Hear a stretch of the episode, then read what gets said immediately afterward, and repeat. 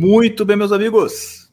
Estamos aqui ao vivo de volta mais uma vez na nossa comemoração de mil inscritos. Não estava, não estava programado isso aí.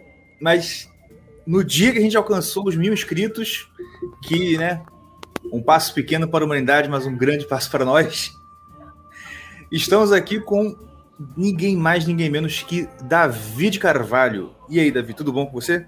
Tudo jóia, cara. Graças ao bom Deus. Jóia. Graças a Deus. Tião, Diego, Sami, como é que vocês estão aí? Fala aí, cara, beleza? Tudo ótimo. Boa noite a todos. Boa noite, boa noite.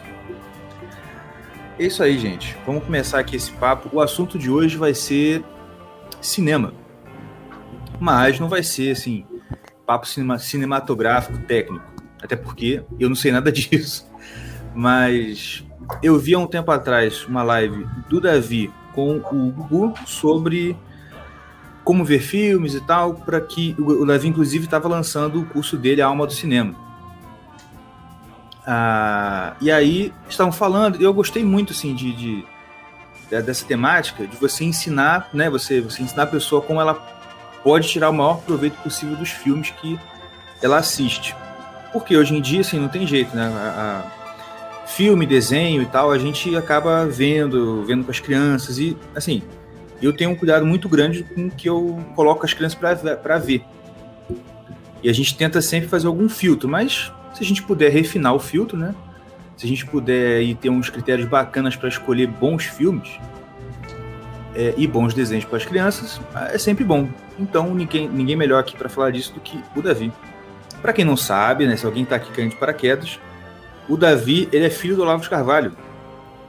E também aqui surge aqui ou ali algumas histórias maravilhosas da infância dele com o professor Olavo. Por exemplo, vou contar uma que eu sei. Que um dia parece que seu, seu, assim, seu pai estava lá em casa e a sua mãe falou assim: Olha, eu tô saindo, meio-dia você dá comida para as crianças. E ele foi. esqueceu, foi dar só. Conta pra gente essa aí. Conta pra gente. Foi isso mesmo. Ele, a gente morava no Tremembé, se eu não me engano, nessa época. Né? Era uma vila que ela tinha assim, um formato de ferradura. Né? E eu lembro que era um lugar assim que era meio triste, cara, porque assim, tinha muita enchente naquele lugar. Né? Naquelas épocas, assim. Bom, Sim. era pior do que hoje em dia, esse tipo de coisa, saneamento básico, isso era bem pior. Né? E dava umas porradas de enchente na vila, né? Então o pessoal assim costumava se ajudar muito, né? Porque pô, invadia a casa, e todo mundo botava mobília no meio da rua, era aquela coisa para secar depois, né? Então uhum. todo mundo é muito próximo, né? E tinha, cara, uma criançada danada no lugar. E assim, onde a gente brincava era na rua, né? Sim. Minha mãe tinha, ela estava fazendo, se não me engano, na época, umas mobílias de ou restaurando umas mobílias de uma livraria, né? E ela tinha que sair todo dia. Minha mãe é mais gente marceneira, durante 30 anos da vida dela, ela foi marceneira. E, uhum. e aí ela deixou tudo pronto no forno lá e falou para meu pai: não, lá, você só liga o forno, deixa lá meia hora ligado, depois dá a comida para as crianças. Ah, não, pode deixar, pode deixar que eu faço, tá sob controle, pode deixar. e aí foi passando o tempo, foi passando o tempo. Quando passou, assim, mais ou menos, acho que uma hora e meia, duas horas depois do almoço, chegamos, pô, pai, estamos com fome. Não, vocês estão com fome. Sua mãe falou para fazer um negócio, mas eu não lembro o que, que é. Então faz o seguinte, ó, pega esse dinheiro aqui, ó, e vai lá comprar sorvete. Não, mas quanto de sorvete? Vamos lá. Aí ele foi na padaria junto com uma caixa de sorvete. Cara. Eram quatro picolé. Foi picolé para criançada inteira rua. Minha mãe voltou, tava comida no forno. Falou, lá, você não deu comida para as crianças? Claro que eu dei, dei um monte de picolé para eles comerem. Ué, comeram, né? Cara, eu fico imaginando a cena. Enfim. Mas, é, voltando aqui pro nosso assunto principal dos filmes. Rapaz, eu tô vendo, eu não consegui ver tudo, porque, né. É, aqui a rotina aqui é meio corrida, mas eu tô assistindo a tua aula sobre o Senhor dos Anéis. Sim, sim. E, cara, é, eu achei muito, muito, muito maneiro. Muito legal. Eu, eu já li livros sobre, né, interpretações sobre o Senhor dos Anéis e tal.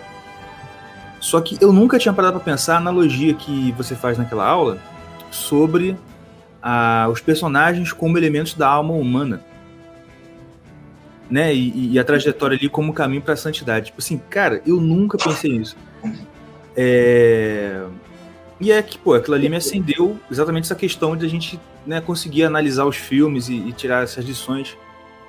É, fala pra gente assim, mais ou menos como que você, como que você teve essa ideia assim do de interpretar os seus netos dessa forma ou você viu em algum lugar? Conta pra gente como é que foi. Olha, isso daí era um hábito assim que tanto meu pai quanto a minha mãe eles tinham. Né? Então, toda vez que eles assistiam um filme, eles ficavam falando muito sobre o filme que eles tinham uhum. assistido. Né? Uh, mesmo quando eram coisas assim que, que assim, às vezes a mídia mesmo começava a falar, aí eles iam no cinema, tal, assistiam, voltavam e ficavam falando sobre esse filme, né, sobre algum filme. Né? Então foi uma coisa que assim, foi muito corrente para a gente. Eu, Thales e o Gugu, a gente cresceu ouvindo isso daí. Né? Uhum. Depois, principalmente com a minha mãe, né? eu vivi com ela. Né? Meu pai e minha mãe se separaram, eu era muito pequeno. Né? Mesmo uhum. assim, sempre teve bom, bom relacionamento, um bom contato. Né? Mas minha mãe fazia muito isso com o filme, né? Então, assim, a partir daquele ponto, assim, um dado momento da minha vida, aquilo ficou comum. Toda vez que eu assistia alguma coisa, eu tentava buscar algo dentro, sempre. Legal. Né? Então, eu fiquei viciado nisso daí. E quando eu vi o, Senhor dos Anéis, quando saiu ali os primeiros, ali eu nem tinha reparado nesse negócio, né? Mas depois, aí, anos depois, quando eu casei com a Stephanie, a Stephanie gostava muito. E vez ou outra, ela se reassistia a trilogia inteira. Uhum. Né? E aí, um belo dia, ela assistindo, eu comecei a prestar atenção naquilo lá tudo. Aí eu virei para ela e falei, cara, você sabia que isso aí é uma alma, né? Ela, como assim? Eu falei, isso aí tudo é história de uma alma? Eu falei, é uma alma que está lutando contra ela mesma, né? Contra os males que existem dentro dela, né? É, criando uma afinidade ao bem. Né? Mesmo que ninguém acredite, que ninguém veja que, que é possível, né? essa alma decide criar afinidade ao bem. Né? E aí comecei a explicar para ela. Aí ela falou, nossa, isso aí não tinha imaginado um negócio desse daí. Eu falei, ah, tem outros filmes que também têm uh, uh, simbologia parecida. Né? Agora, sim, não me ocorre nenhum aqui, fica um branco danado. Mas tem algumas coisas, alguns outros filmes que vão falar sobre o mesmo tema. Uhum. Né? E a história, para mim, isso aí ficou bem claro. Né? É, muita gente achou que era exagero, falou, ah, isso aí é exagero, isso aí você está achando um chifre em cabeça de cavalo e tal. Falei, bom, uhum. Se você catar a história de alguns santos, a história de São Francisco de Assis, entendeu? Você remonta ela para fazer uma história de terra da magia. Dá para fazer. Oh, legal. É, não é difícil, entendeu? Então, uhum. acredito que tenha sido o um movimento reverso né, que, que o Tolkien fez. Né? Ele uhum. catou e, bom, vamos catar a terra da magia para explicar a vida de um santo. Talvez ele tenha feito isso objetivamente, ou talvez tenha sido acidental. Mas que foi feito, foi. Uhum. E assim, e, e, você lembrando que o Tolkien era, era um católico, bem católico mesmo, né? Pois é, ele era mesmo, né? Foi um ponto assim, que foi é, é, é, muito significativo na vida dele, que inclusive naquele filme de biografia dele tiraram esse aspecto, né? Muita gente achou chato isso. Né? Eu nem vi o filme por causa disso. Né? Eu, nem, eu nem vi também, não. Mas ficou, ficou ruim o filme por causa desse fator, né? Porque parece que foi um ponto assim, muito decisivo na vida dele. Uhum. Né? De muita importância, muita relevância. Né? Então, acho que Deus era uma coisa muito presente para ele. Isso aí, eu acho que ele não conseguia enxergar a vida dele sem Deus. Né?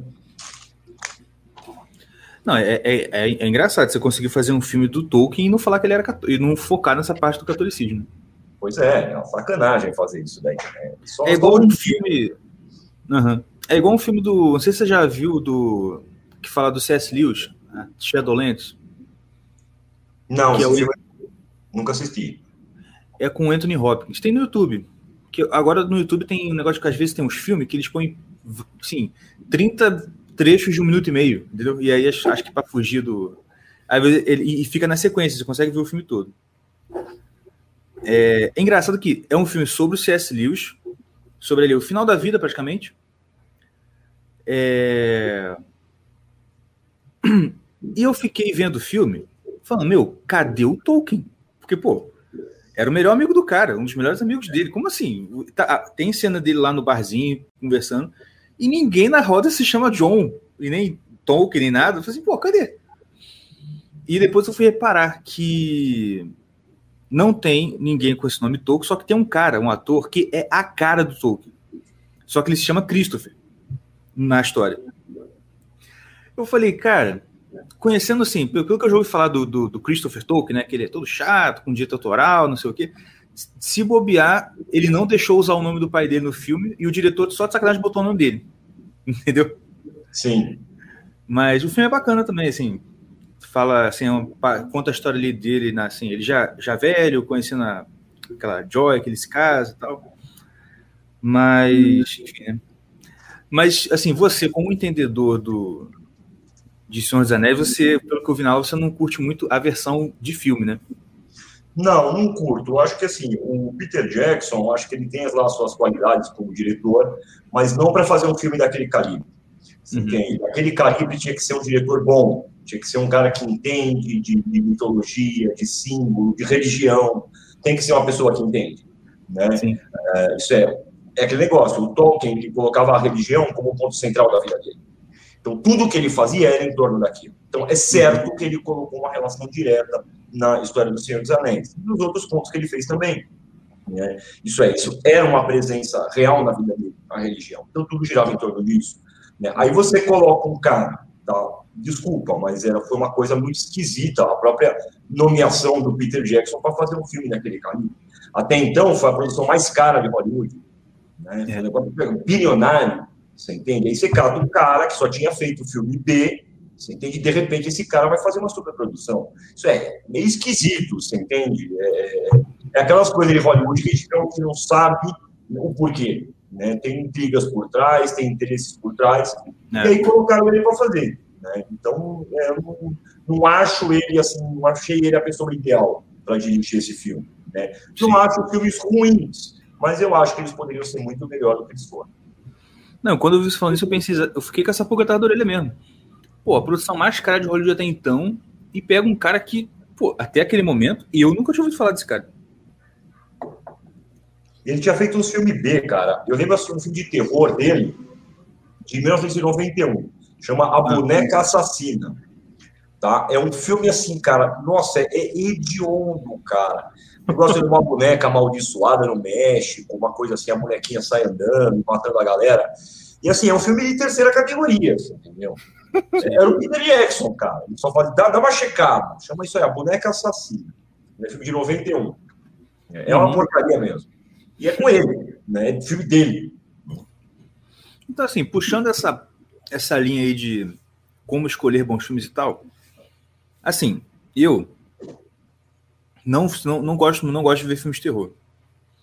Mas eu, eu conheço muita gente fala, indicando, nossa, esse filme aqui é muito bom, é uma obra-prima e tal.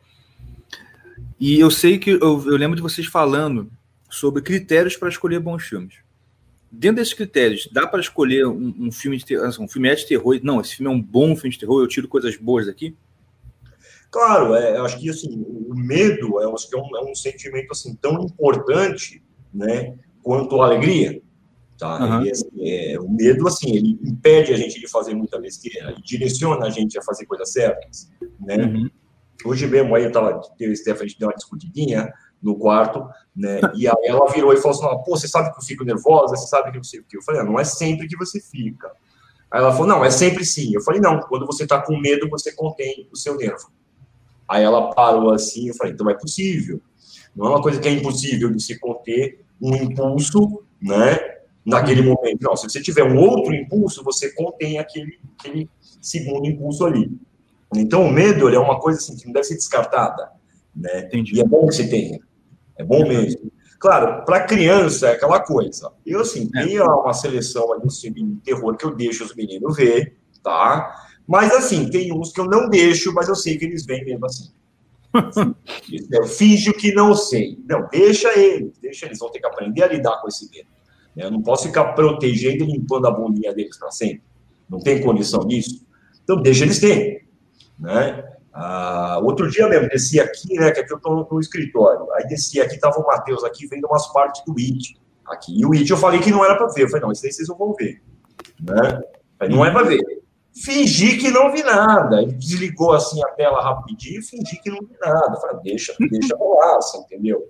Por conta e risco dele, né? Então, Sim. algumas coisas a gente tem que permitir. Né? Mesmo que a gente saiba ali, não, pô, a criança está fazendo uma coisa errada, bom, mas ela vai ter que aprender. Né? Às vezes não tem jeito. Né? Uh, eu acho que, para mim, esse foi um método que eu aprendi muito. Teve muita coisa que minha mãe fingia que não via. E eu sei que hoje em dia eu sei que ela fingia que ela não via. Né? E ela deixava fazer. Uhum. Não, Faz aí, vamos ver o que vai acontecer. Né? Então, assim, você tem aí, vamos, vamos ter alguns, alguns filmes de terror aí que eles são, assim, interessantes de se ver. Mas eu acho que tem a sua época também. Né? Então, aí vai chegar um momento que na vida adulta, não, você quer ver um filme de terror aí, você veja. Né? Se uhum. você vai ficar com medo, se você vai ficar com receio, você vai ficar criando minhoca na tua cabeça, bom, é você que vai ter que enfrentar aí os seus próprios demônios, né? Então ele tem a sua utilidade também. Não é uma coisa que tem que ser descartada, jogada fora, né? Entendi. Claro que na antiguidade, nos primórdios do cinema aí, a gente vai ver lá, o filme de terror era o Vampiro de Düsseldorf, né? Que é de uhum. 30 e poucos o filme. Aquilo era um filme de terror, cara. Era um filme assim, pesadíssimo, que é a história de um psicopata, né? É, então, assim, o filme é interessantíssimo, o filme, assim, é, é uma pancada, né? Eu acho o filme excelente, o Vampiro de Düsseldorf, né? Mas não é aquele tipo de coisa que você fica assistindo o tempo inteiro. Não, você assiste uma, duas vezes e já deu, nunca mais, né? Diferente de outros filmes, por exemplo, que vale a pena sempre você ver de novo. Né? Como no caso aí, o, até o Senhor dos Anéis, vale a pena o indivíduo assistir algumas outras vezes, apesar do filme não ser lá muito bom. Mas vale a pena. Né? Vez ou outra aí, quando a gente assiste aí, eu vou, eu vou ver junto. Stephanie vai ligar e tal. Eu assisto junto com ela, uns pedaços, pelo menos. Né? Uhum. Ou alguns outros que são muito bons, né? como aqueles desenhos lá do, do, do, do Miyazaki, né? Viagem de Shihiro, Princesa Mononoke. Isso aí, porra, sempre vale a pena ver. Né? É uma coisa muito boa. Cara, eu confesso que eu vi Viagem de Chihiro e assim, eu gostei. Só que fica aquele sentimento de, cara, não peguei, eu acho que eu não tô pegando direito a mensagem. Talvez porque eu tô acostumado com uma mensagem assim mais. Eu também, cara. É, a, a, normalmente, é, então, normalmente os filmes do, do do Miyazaki, ele, ele eu, eu sinto a mesma coisa também. Dá, assim, você sabe que tem alguma coisa ali, você sabe que ele tá tentando transmitir alguma coisa, mas eu sou muito burro para entender, então eu não consigo pegar. Aí dá vontade de ficar vendo, vendo, assim, duas, três vezes até você conseguir pegar, mas é brabo. Parece que ele tá falando japonês, né? Esse que tá falando japonês, né? Pois é, é que o negócio é o seguinte: o Miyazaki tem esse negócio. Primeiro ponto, o cara é extremo oriental. Então o cara já não pensa como a coisa aqui, já não funciona igual aqui. Uhum. Segunda coisa, todo desenho que ele faz, ele tenta o seguinte, meio que assim, fazer um desenho para criança. A criança consegue entender, criança consegue gostar daquilo. Super fácil. Né? Já conheci crianças assim, que elas não conseguiam ficar paradas mais de cinco minutos no mesmo lugar, fazendo a mesma coisa, e você coloca um desenho daquele, a criança fica assistindo o desenho inteiro. Ela fala, não, é tão colorido, é tão bonito, uma coisa assim. Então, é uma coisa feita para criança. Né? Para a gente entender sempre melhor, acho que os desenhos dele, a gente tem que colocar uma mentalidade meio infantil. Né? Começar a olhar aquilo como se fosse uma criança. Simplesmente observar. Isso eu acho que foi uma coisa que o Mauro Ventura comentou e foi, cara, isso aí foi muito boa na aula do Mauro, né, no, na aula do cinema. Uhum. Então, a primeira coisa, assista. Assista a coisa. Você entendeu? Sim não necessariamente fique buscando algo ali, porque muitas vezes aquilo que a gente procura, a gente não está vendo, e está do nosso lado. Tá? Mas pelo fato de a gente estar tá tão atento e preso àquilo que a gente está procurando, a gente esquece do próprio objeto mesmo. Né? Então, assistir o filme, assistir e ver ele várias vezes, ver, ouvir, né? ver os mínimos detalhes, aí, nossa, que árvore bonita, nossa, que, que sensação boa que veio disso, e tentar perceber, através dessa absorção mais simplória, algum conteúdo. Né? Não, pô, peraí, eu tive tal sensação, tal sentimento me despertou esse filme. Por quê? Por que, que ele me despertou isso daí? Da onde veio esse negócio? Qual parte que fez isso daí comigo? Foi a parte, foi uma parte específica ou foi o todo dele? Né? Ou foi uma coisinha ali que eu vi, uma cor que eu vi? O que, que aconteceu?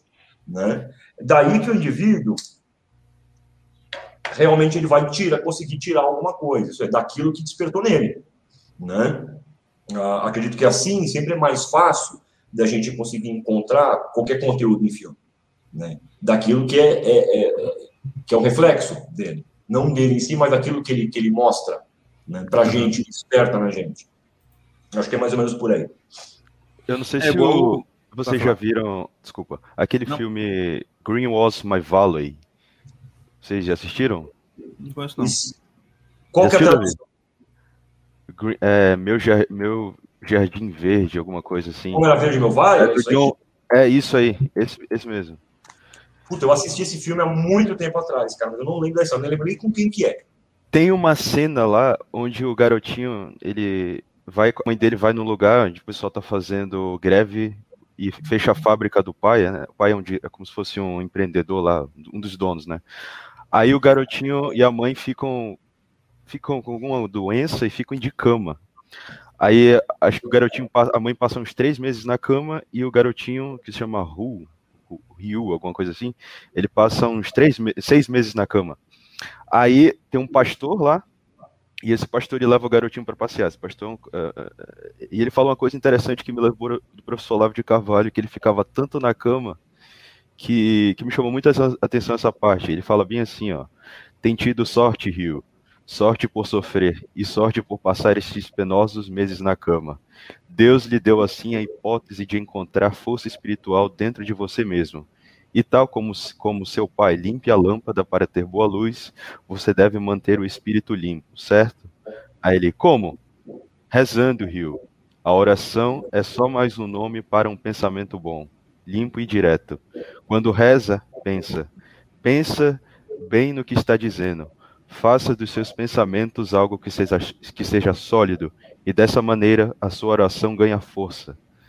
Essa parte me lembrou muito do professor Olavo, de tanta pessoa que fica na cama, assim, ela desenvolve esse lado espiritual dela, digamos. Isso você voltou, né? Isso eu transcrevi. Ah, tá. Você, pô, cara lembrou disso tudo, mano. E foi impactante mesmo, impactante. Bem legal, bem legal. Mas é verdade, é um, é um negócio que realmente Uh, uh, ó, você está vendo? Ó, é um tipo de percepção que, às vezes, assim, o próprio, sei lá, o roteirista da coisa, às vezes ele nem teve, cara mas ele catou e na hora ele percebeu aquela coisa. Tá? Não é o que ele pensou, o que ele realmente imaginou, o que ele quis colocar. Conteúdo em filme, cara, assim, 99% é acidente. O cara, os caras não têm a menor ideia do que eles estão falando. Eles não eu têm. Sempre tive essa, eu sempre tive essa impressão. Os caras não, não, não perceberam o que saiu ali. Não, eles não percebem, cara. A maioria não percebe. Quando eles tentam fazer, dá merda. Né? Uhum. Só o próprio Jorge Lucas fez isso daí. Você vai catar lá aqueles primeiros Star Wars, eles têm um conteúdo, os primeiros três filmes, né, os que foram sair nos anos 70, década de 70. Né, eles têm. Depois o cara tentou fazer, não, vamos botar um conteúdo aqui. O cara só fez merda. É um negócio assim, absurdo. O cara fez mais seis filmes de merda. Né? Eu acho isso daí, você entende? e às vezes a merda sai boa, né? Como Tropa de Elite. Às vezes a merda sai boa. Você entendeu? Primeiro, Tropa de Elite mesmo. Porra, um filme legal pra caramba. Você viu o Melk falando sobre aquilo lá. Eu falei, porra, cara, eu não tinha visto nada disso daí, esse filme. Você entendeu? Realmente, eu não estava procurando, tá? Mas eu também não fiquei pensando naquilo que o filme despertou em mim. Uhum. Né? Quando isso acontece, é aí que o camarada vai começar a tirar as grandes conclusões de, de, de, uma, de uma, obra de arte. Isso é, o impacto de, de reflexo. É aquilo que despertou dentro de mim. Porra. Uhum né? Assim que fica mais fácil de entender. Né? Buscar uma coisa mesmo é muito difícil. É, são algumas poucas pessoas que conseguem fazer isso. Eu conheci muito poucas que conseguiram, assim, de imediato o indivíduo já enxergar a coisa ali. Né? Uh, Para mim mesmo, isso foi muito raro acontecer. E geralmente, quando acontecia, eu nem percebia, só me dava conta depois que tinha acontecido alguma coisa. Né? Uh, mas a busca é por reflexo. Diga.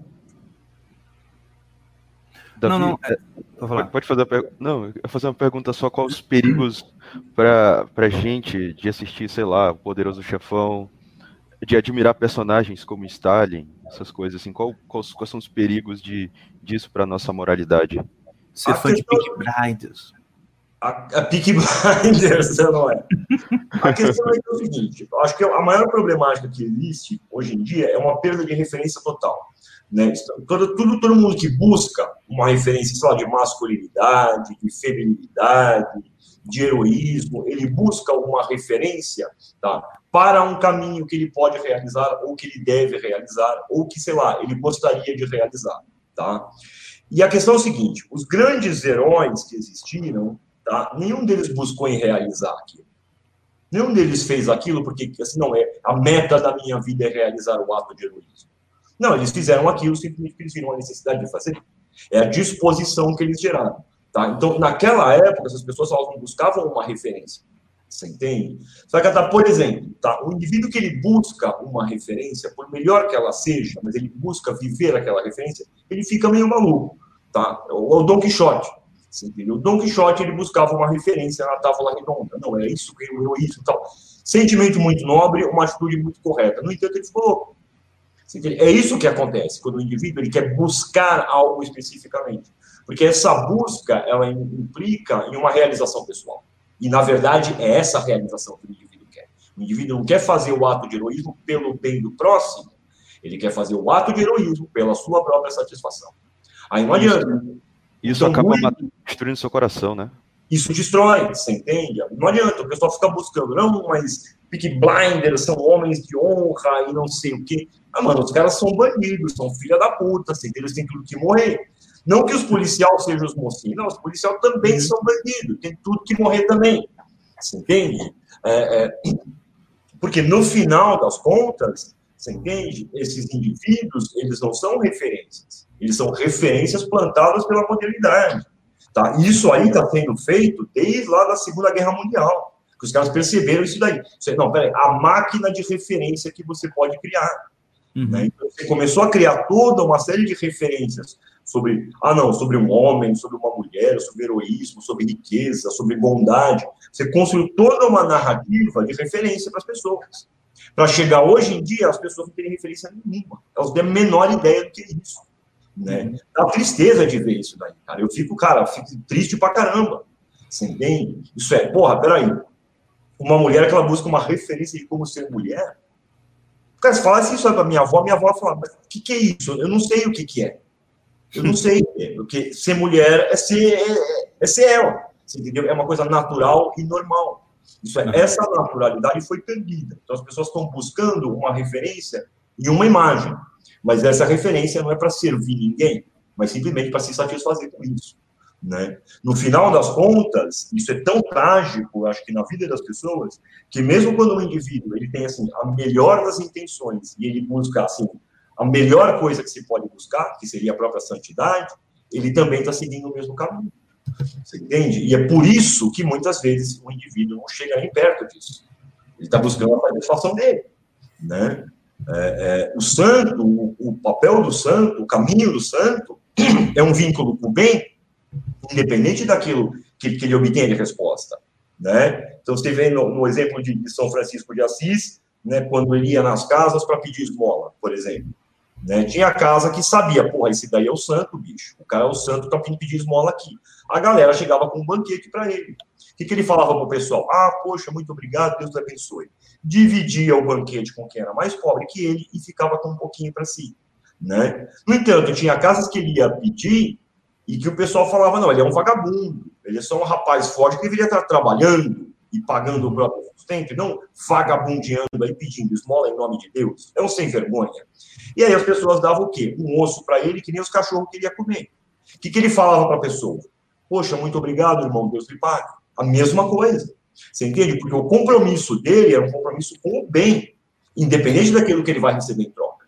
Uhum. Boa parte das pessoas que buscam hoje em dia tanto a santidade, quanto o conhecimento, quanto o heroísmo, é alguma forma de reconhecimento para si. Aí não adianta, bicho, aí não vai dar certo mesmo. Você entendeu? É. O camarada vai ficar procurando, procurando referência em Peak Blinders. Você entende? É isso que acontece. Então, uhum. não é por aí. Isso é um, é um perigo muito grande para a sociedade moderna, né? Ela ficar buscando essas referências, por melhores que as pessoas sejam. Né? Elas têm uma, assim, uma possibilidade muito grande de se enganar. Com certeza. Rapaz, no grupo do ICLS, rapidinho. No grupo do ICLS lá, cara, teve um cara que falou: Ah, eu estou pensando em me tornar médico, estudar para ser médico. Será que o House é uma boa referência? Puta que pariu. Pô, sério mesmo, perguntou sério. É, Aí o Google só mandou embaixo, não. Sonoro não. É. E com certeza ele se segurou para não mandar aquele xingado bonito. Ei, mas esse negócio de house, é, é, é, acho que é, deve ser lei no, é lei no, no pessoal que tá procurando medicina. Os caras vão começam a ver house. Nossa, ver aquela outra, tem uma outra série também que eu me esqueci. Grey's ah, Anatomy. Isso, também. É, Grey's Anatomy. É, aquele... Só tem sacanagem nesse bagulho. Né? Que é tudo meio doido. A Stephanie que gostava daquele Grey's Anatomy, tudo bem, eu dou um desconto pra ela, porque quando eu conheci ela, ela era muito novinha. Né? Então eu dou um desconto. Falo, tudo bem, pode assistir essas coisas aí. Aí ela assistia esse negócio, eu falava, Stephanie, eu tenho vontade de chegar nesse hospital aí com lança-chamas, bicho. e tudo essa merda. Falei, esses médicos, isso é tudo um bando de egoísta, de mau caráter, de filha da puta, cara. Tem que matar tudo esses merda. Né? Era essa ideia, porque assim, é, eu via às vezes o comportamento daquelas pessoas, né? Então, assim, eles eram muito profissionais quando o problema era dos outros. Agora, quando o problema era deles, cara, eles viravam assim, a passionalidade encarnada. Né? Eles descumpriam as regras, ficavam tudo emotivo, ficava tudo em desespero. Falavam que bando de filha da puta, cara. Né? Pois é. Mas é mesmo. É, então, só que, que eu tava até falando com, com, com o Mordecai sobre essa semana. É, porque, tipo, acaba que uma coisa que o Google fala de, tipo assim, de aquela coisa de você, do, do, da, do, do brasileiro, assim, ou da, da, da, humanidade em geral, hoje em dia, que não tem mais o esforço para se tornar melhor. Então, esses filmes eu acho que fazem essas séries, tipo Peak Blind, é, faz bastante sucesso que tipo assim, para você, todo mundo quer ser honrado, né? Ter, ter, ter uma honra e quer, quer ser forte, quer ter uma notoriedade e tal, respeito, mas não querem ter o fundamento disso tudo. Aí eles veem no Peak Blind, que são os caras tipo eles, tipo assim, ah, não cumpre regra, são desgraçados mesmo e tal. Tipo assim, tem uma, uma um caráter totalmente frágil e, e, e errado e, e, são respeitados e são são bandidos. Então, eles se, se espelham naquele cara ali, caraca, eu posso, eu também posso ser respeitado, também posso ser uhum. é, ter, ter uma, um certo tipo de notoriedade Tipo assim, eu vejo que, que, essa, que essa galera se espelha nessa parada e é mais fácil ser um Peak Blinder do que ser um Rei Arthur, que tem o fundamento todo. Então, eu usar um exemplo rápido aqui que me veio à mente. Que tem todo o fundamento, é honrado, é, tem família e, e, luta pelo, pelo povo, é, de, de, se desprendendo de tudo. Você tá entendendo? E acaba que, tipo assim, filmes como esses, acaba que hoje em dia, cara, não tem mais, mais investimento em produção nenhuma. Entendeu? E, e enquanto os outros, como tem mais público e mais. É, e sabe que vai ter, vai ter mais retorno, pô, o nego vem em cima. E a gente tá falando... Eles vêm mesmo, é verdade. O, o, o, esse, esse ponto mesmo, mesmo assim, se a gente vai catar, vai a narrativa do herói tá? Narrativa do herói, que seria o quê? Honra e dignidade. Muito bem.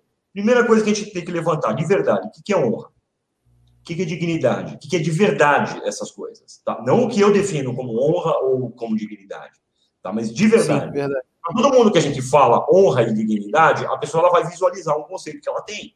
Tá? Isso é, ah, não, o, o Peak Blinders é honrado. Você entendeu? É, é o conceito que a pessoa vai ter ali na hora. Tá? É a referência que ela vai ter ali na hora. Ela não está avaliando realmente o que é isso. Além do mais, o indivíduo ele não pode buscar um caminho tá, baseado num fim, seguindo a regra do fim do caminho.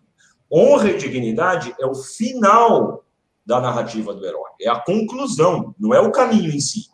Ah, não, eu busco honra e dignidade. Não, meu filho, você não busca. Honra e dignidade é o resultado final desse caminho. Tá? Então você precisa de um princípio para chegar nesse final. Tá? O princípio aí, no caso aí da, da narrativa do herói, ele vai precisar de três coisas, né? Ele vai precisar de uma referência, tá? Uma referência boa, de preferência uma referência morta que viveu há muito tempo atrás, de preferência, mesmo que seja no mundo da fantasia, tá? Então, ah, ele vai colocar isso daqui é a referência que existe de herói. Tá. A segunda coisa que ele vai precisar, isso seria, vamos dizer, a espada do herói, tá? Essa referência.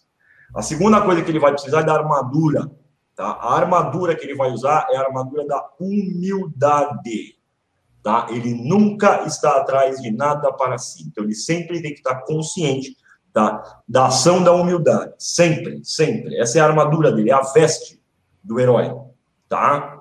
E a terceira coisa que ele vai precisar que é o escudo. Esse escudo é um espelho, tá? Ele precisa de um espelho, o espelho da sinceridade. Para cada vez que ele se olhar nesse espelho, ele vê se ele enxerga aquela referência dele. Tá? Se ele não enxergar, ele fala, é, tá longe.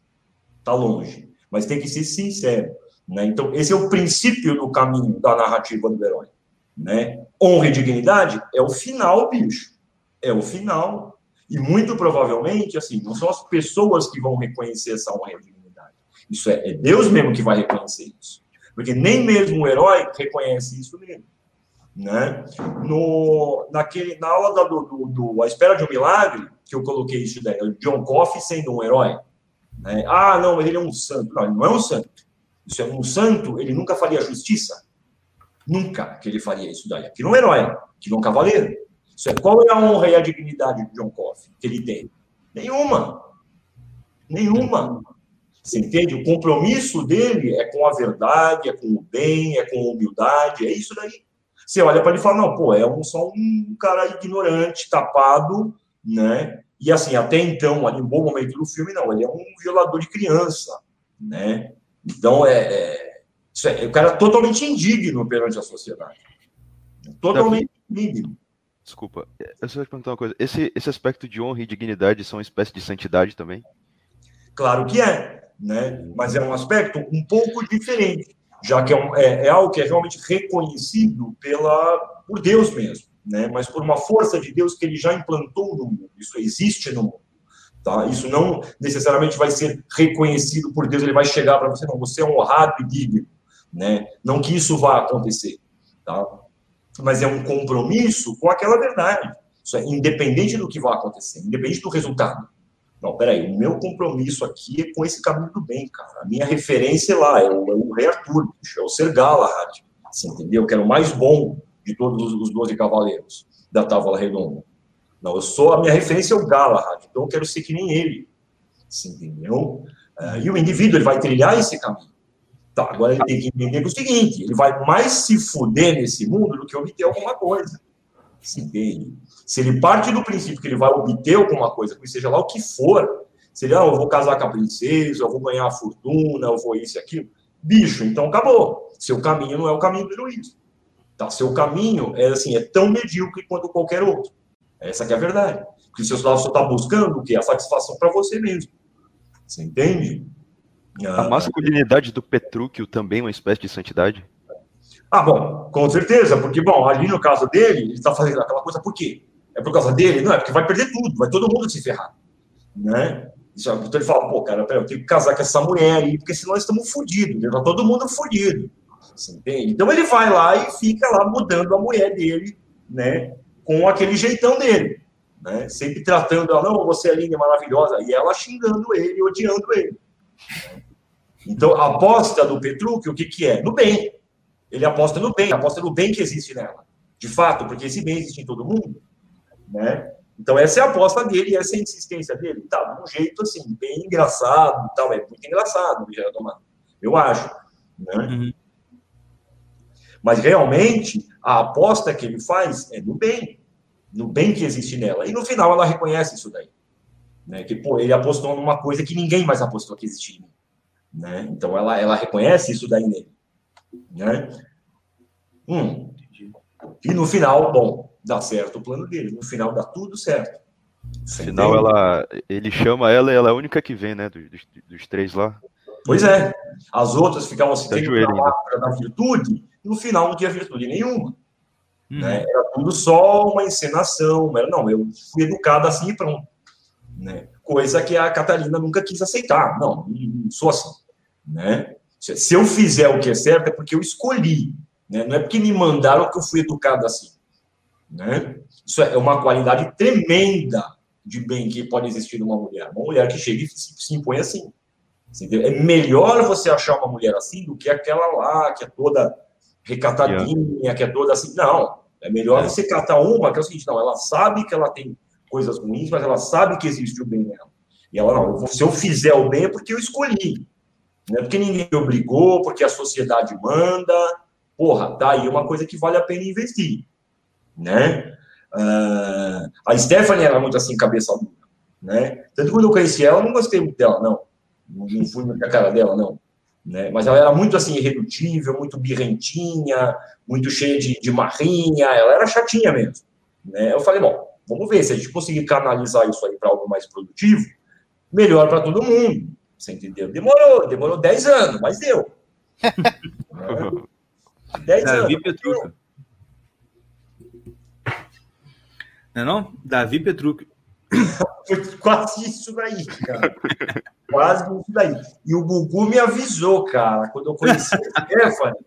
O Gugu chegou para mim e falou assim: ele falou, Davi, você não se meteu nada com essa menina, não. Eu falei, ih, cara, tarde demais. Ele falou, puta merda, cara. Arrumou pra cabeça. Falei, não, mas tudo bem, vai dar certo. No final vai dar certo. Ele falou, tá, se pode dar certo, ele falou, pode até dar. Mas que se arrumou pra cabeça, se arrumou. De fato, demorou 10 anos, cara, mas deu. Deu certo. Entendi. Cara, posso, Hoje, posso, posso perguntar uma coisa pessoal? Deixa eu falar um, não, pode não. Deixa eu não, falar tá. um negócio primeiro. Tá bom. É, esse negócio que a gente está falando de, de heróis e é, honra e, e, buscar as coisas sem, sem você buscar primeiro o que, o que vai ser bom para você, fica muito difícil de, de retratar num filme hoje em dia, porque não de retratar no filme hoje em dia, mas é o caso que a gente está falando, não?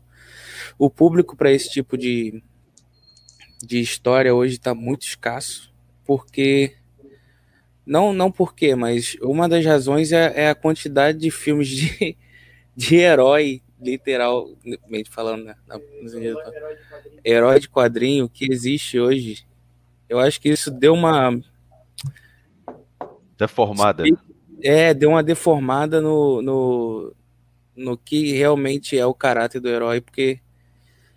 Ah, e é o que... Desculpa, pode falar. Deu mesmo, deu mesmo.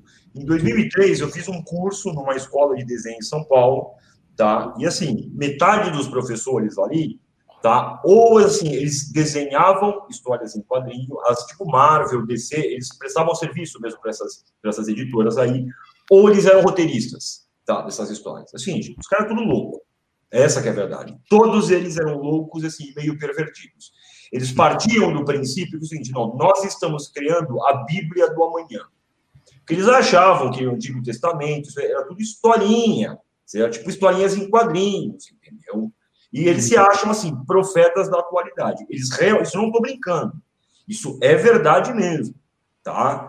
Conheci nego que, assim, que é conhecido no meio dos quadrinhos, que é super respeitado. Que o cara vai numa Comic Con, que a gente, assim, desse calibre. Uhum.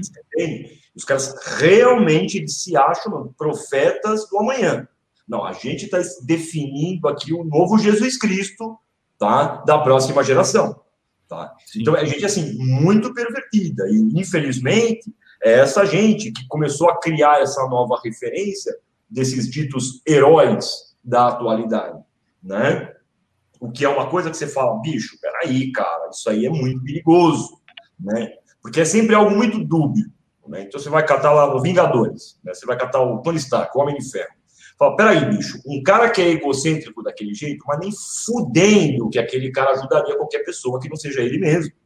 Você entendeu? Não tem, um cara daquele não muda. E se ele muda, ele não continua agindo do mesmo jeito, sendo arrogante, metido. Ele não faz isso daí. Você entendeu? O indivíduo ele teria vergonha de ter sido assim, se houvesse uma mudança. Já conheci gente aqui, conheço gente aqui em Curitiba, que eram pessoas de família muito rica e muito importante aqui em Curitiba, que eram pessoas desse tipo, arrogantes, metidos e tudo mais. Os caras se converteram, eles mudaram o comportamento deles. Você entendeu? Não, peraí, agora eu não posso mais ser assim, porque está errado ser assim. Você entende? Mas, bom, dentro da Marvel, eles colocam que isso pode acontecer. Né? Só que não pode. É essa que é a verdade. Né? Eu acho que um dos melhores personagens que tem ali naquela, naquela geração toda é o próprio Capitão América, né, que é um indivíduo que sempre foi daquele jeito. Isso não foi o fato dele ter o soro que mudou ele. Não, ele sempre foi daquele jeito. né? Isso aí, ele sempre tinha um compromisso com aquilo que é melhor e tal, então ele sempre teve essa ideia. Então é um personagem que está um pouco melhor construído ali, né? Como uma referência de heroísmo. No entanto, tem também o defeito da própria defesa da bandeira americana. Né? Não, estou aqui para defender os ideais americanos, como se os ideais americanos fossem o supra-sumo da bondade, da liberdade e da justiça no mundo. Isso é uma mentira. Né? Isso não é bem assim, não. Né? Mas, mesmo assim, eu acho que daqueles personagens ali foram os melhores, mais bem construídos. Tá? Ah, agora, essas referências de heroísmo, hoje em dia, elas sempre estão vinculadas com algum código ideológico, com alguma busca é, é de, de, realizar algum ponto ideológico mesmo. Né? Tudo tem que estar relacionado com isso, né? a um dito papel social. Né? Isso é o Mel que falou isso aí na aula do Tropa de Elite, né? e realmente ele fala, porra, eu falei, puta, cara, é verdade. Ele falou, realmente a, a sociologia, ela entrou em todas as esferas da sociedade. Tudo tem a ver com o papel social. Mesmo o indivíduo que pensa em ser santo, ele pensa em ser santo dentro de um papel social. Aí fudeu, bicho, não tem como chegar. Né? Ele pensa em ser herói dentro de um papel social. Né? Se não tiver esse papel, ele não tem como ser.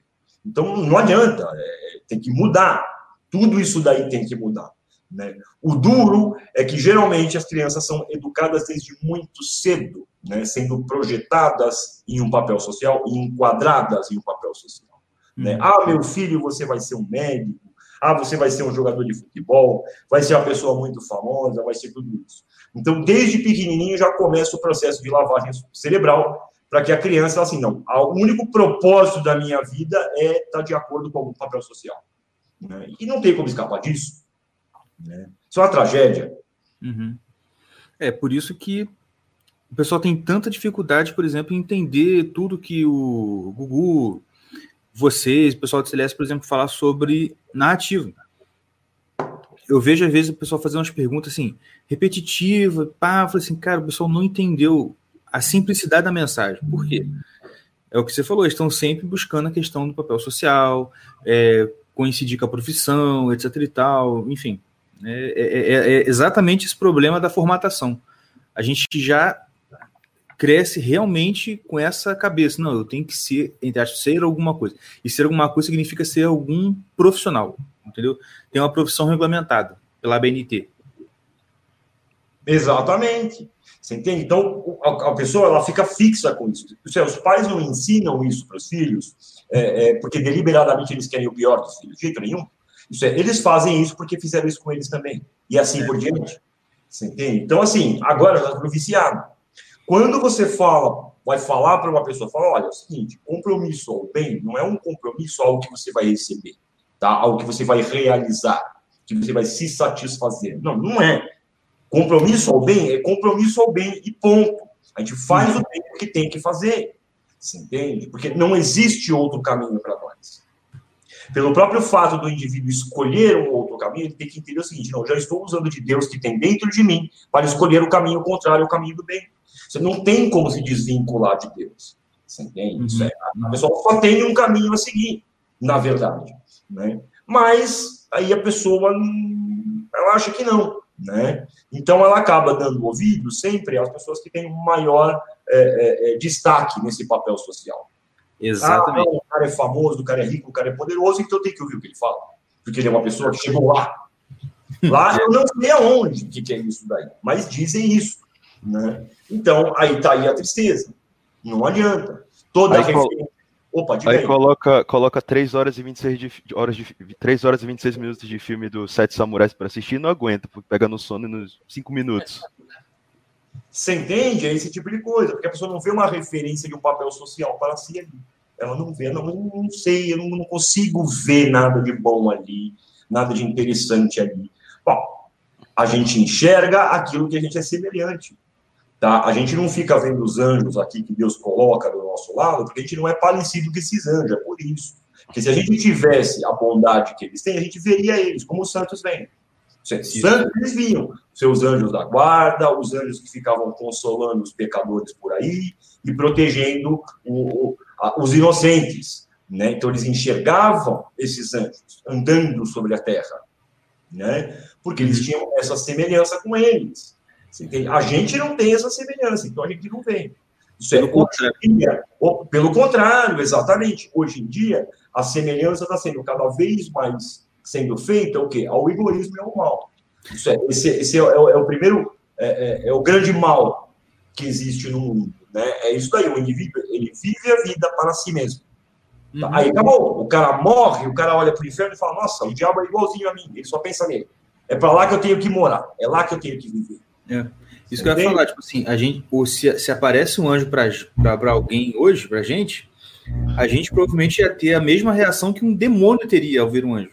Pois é. De tão semelhante que a gente está com esse mal. Não é à toa que Exatamente. o mal está habitando na Terra cada vez mais, pela semelhança. Né? Posso vai contar uma história para vocês aqui, que aconteceu um dia desse? É, sempre quando eu peço cigarro, Deus me dá, entendeu? Deus me dá dois, dois maços de Malboro aí. Algum, alguma coisa acontece, eu consigo dinheiro para comprar. Aí um dia, um dia desse eu fui, eu fui comprar cigarro lá no, no posto de gasolina, onde eu sempre compro, né?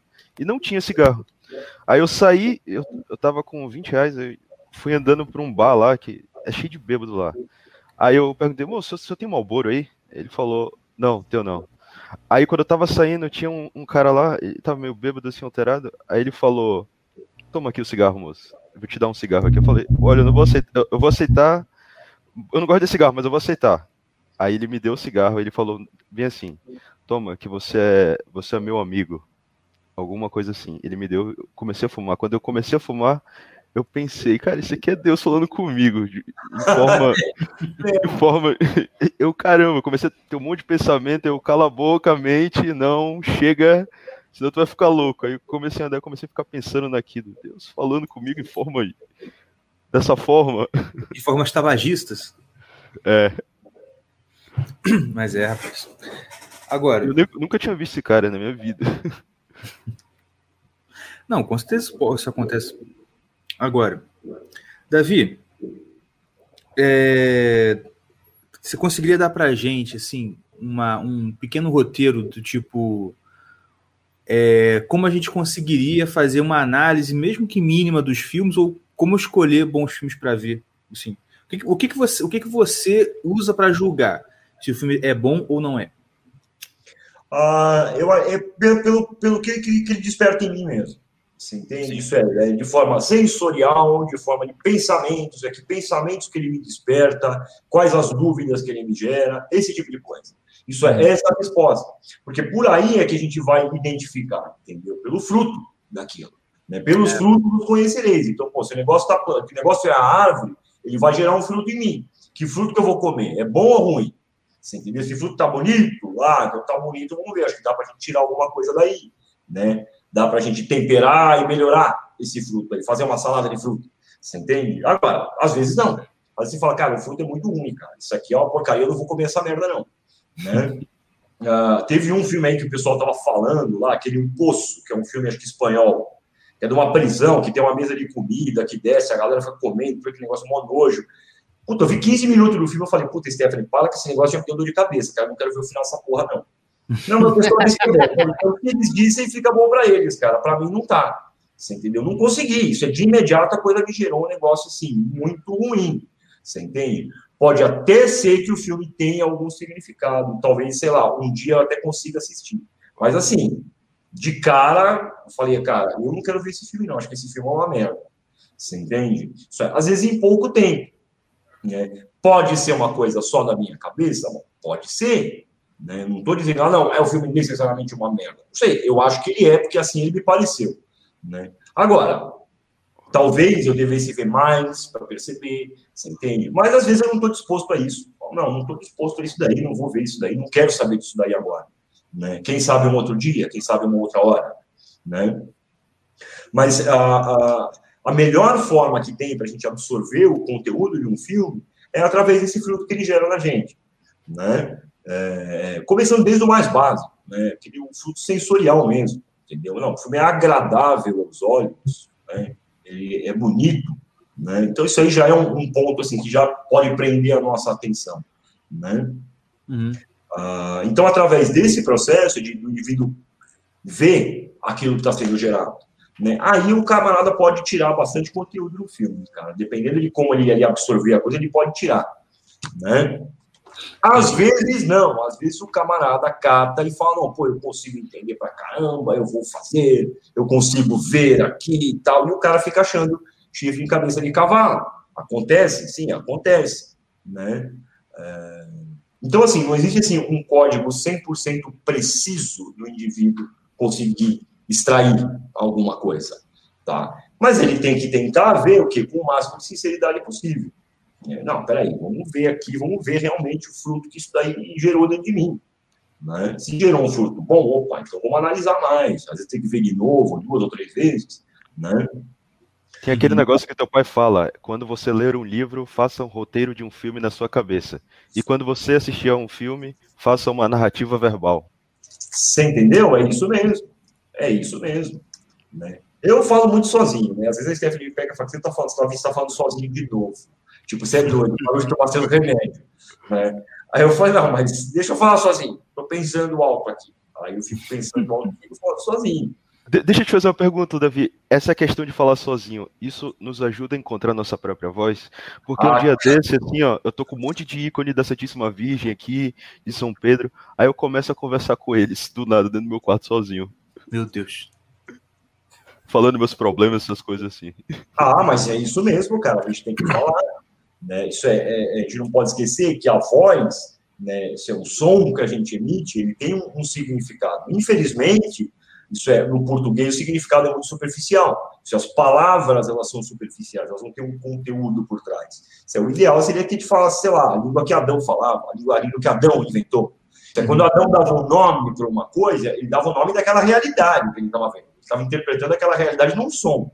Né? Então seria pô, a forma de linguagem mais perfeita. Para nós, só sobrou aí o português. No máximo, aí dá para fazer umas orações em grego, né, em latim ou em hebraico. Né? De vez em quando a gente aprende. Aí, ah, o Pai Nosso em hebraico. Aí, beleza, o cara vai e aprende lá. Né? É um pouco melhor. Né? Mas o que sobrou para nós no grosso é o português, então nós falamos em português mesmo. É. Eu aprendi a falar, eu aprendi a orar o Pai Nosso em latim, agora em hebraico, eu, em aramaico, eu tô penando, porque tá, é difícil. É complicado. É complicado. Bem, eu, eu teve o terço inteiro eu aprendi em grego uma vez, né? Foi o Padre José do Mosteiro de São Bento. Ele manjava de manja de hebraico, aramaico, uma porrada de coisa. E ele me ensinou uma vez o terço em, em, em grego. Uhum. É, mas eu esqueci, cara. Isso foi há muitos anos atrás. quase 30 anos atrás. Né? Uhum. Muito legal. Ah, tem uma pergunta aqui que eu queria que você respondesse aqui do CJSA00, que fala dos miseráveis. Apesar dos miseráveis ser muito propagandista da revolução e muito românticozinho, o bispo de Ding é um exemplo de narrativa de herói, assim como o Jean Valjean em sua redenção? Ah, com certeza. É lógico que, o, que os miseráveis ele tem esse aspecto assim, mas se a gente pegar o conteúdo da história, né, ver que é um negócio seguinte, então, peraí, é sobre bondade, a história é sobre bondade, é sobre o fruto do bem. Isso é, o bem que é plantado, ele ecoa por toda a eternidade, ele só tem a tendência de crescer. Por mais que a gente não enxergue. Isso é, quando o bispo ele faz aquele bem para o Voljan, ele fala, não, com isso aqui eu comprei a tua alma, esses casos de uhum. Então, o bispo faz um bem para ele. Você entende? Agora, o fruto desse bem que o bispo fez, ele não vê. Ele não enxerga isso. Ele não vê o final sendo que o Voljan se torna, e no próprio bem que o Voljan mesmo acaba plantando nas outras pessoas. Você entende? Alguns crescem muito bem e outros não crescem nada bem.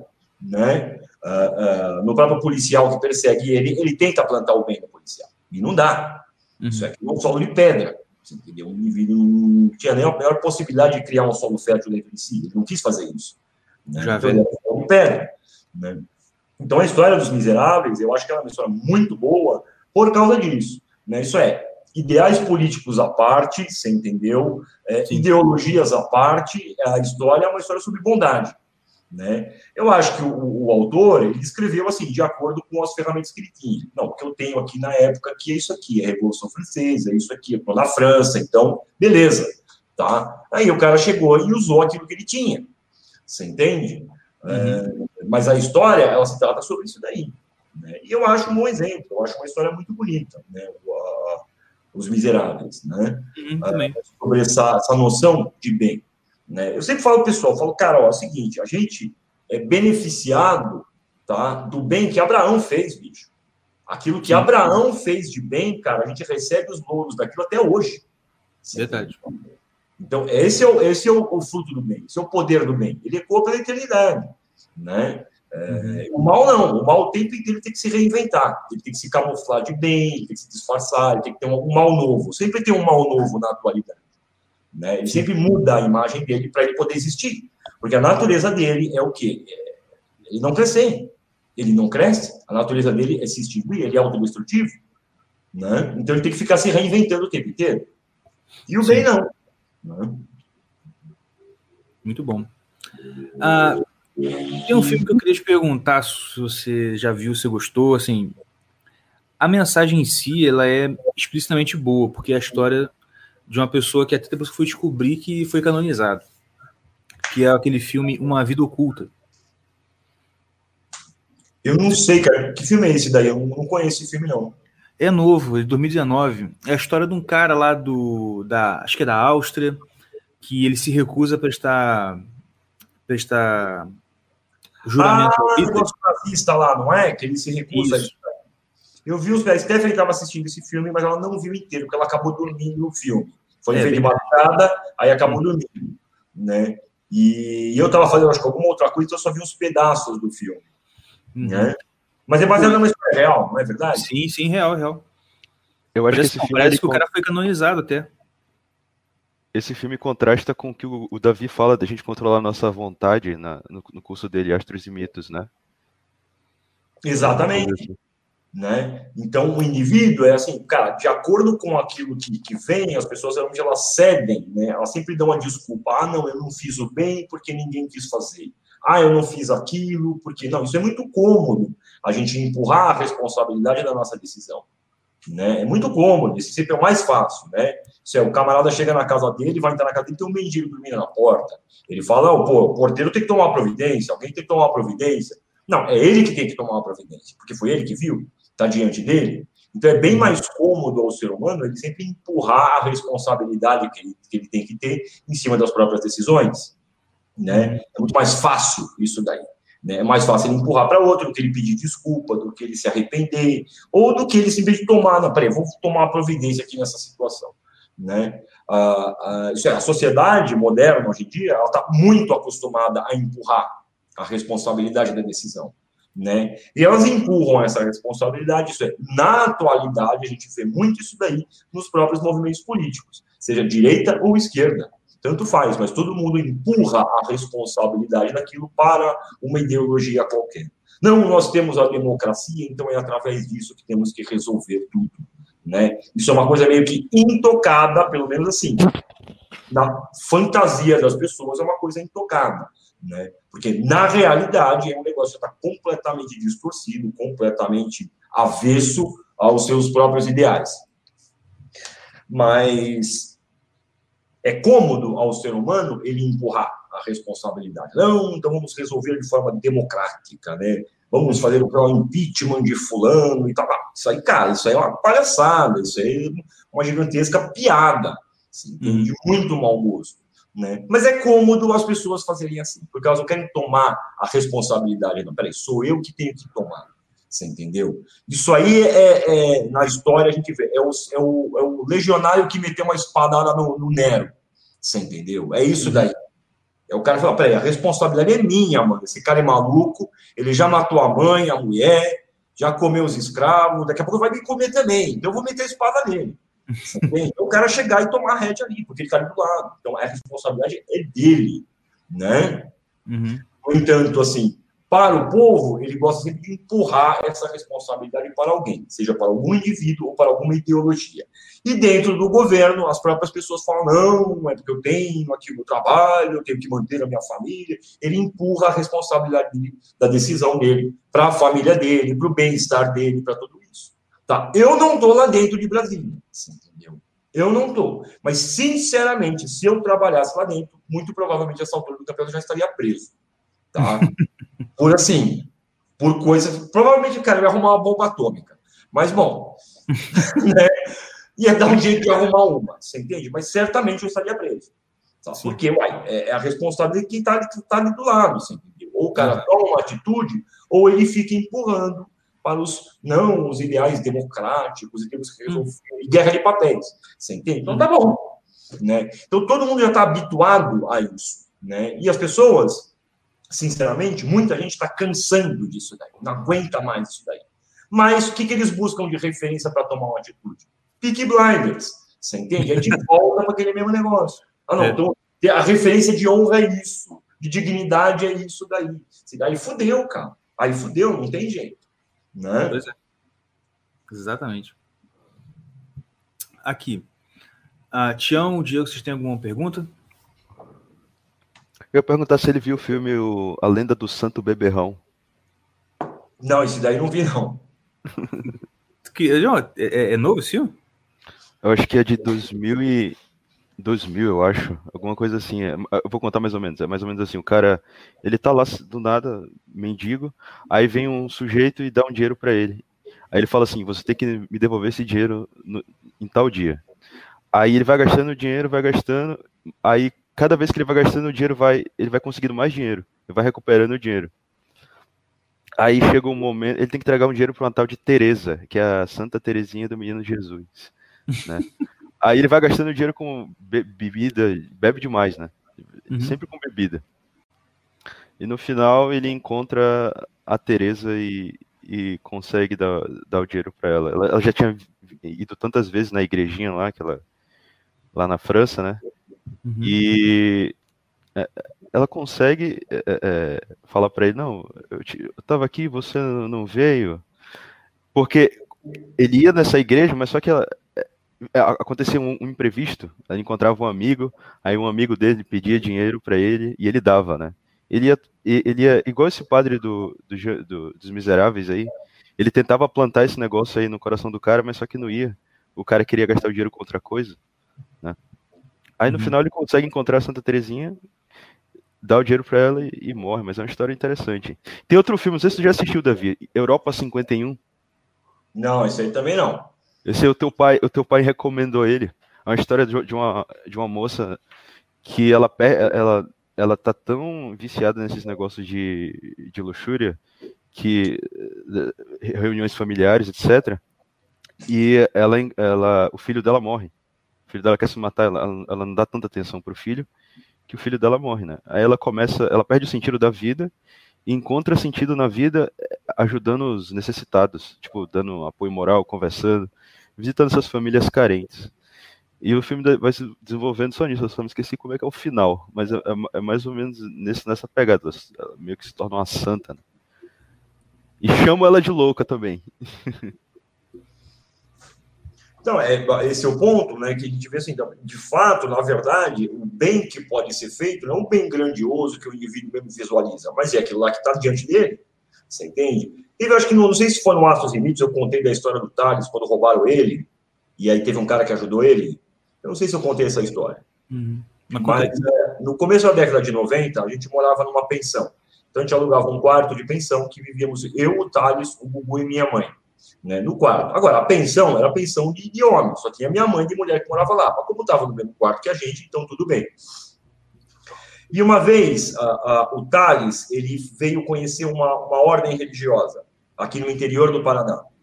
E aí fez que fez e ele queria entrar para essa ordem na época. Ele era muito jovem, estava numa vida cristã assim bem bem forte que a gente vivia. Né? Vivia basicamente assim, de venda de artesanato. Tinha uma vida muito pobre. E, e aí o Thales veio, conseguimos uma grana para ele vir, ele veio para cá. Chegou aqui no interior do Paraná, os caras da ordem não aceitaram ele, não acolheram ele, botaram ele para correr. Ele saiu do mosteiro e foi roubado. Teve uns malucos que roubaram ele e ele não tinha dinheiro para voltar. E a gente não conhecia ninguém aqui. Absolutamente ninguém. Né?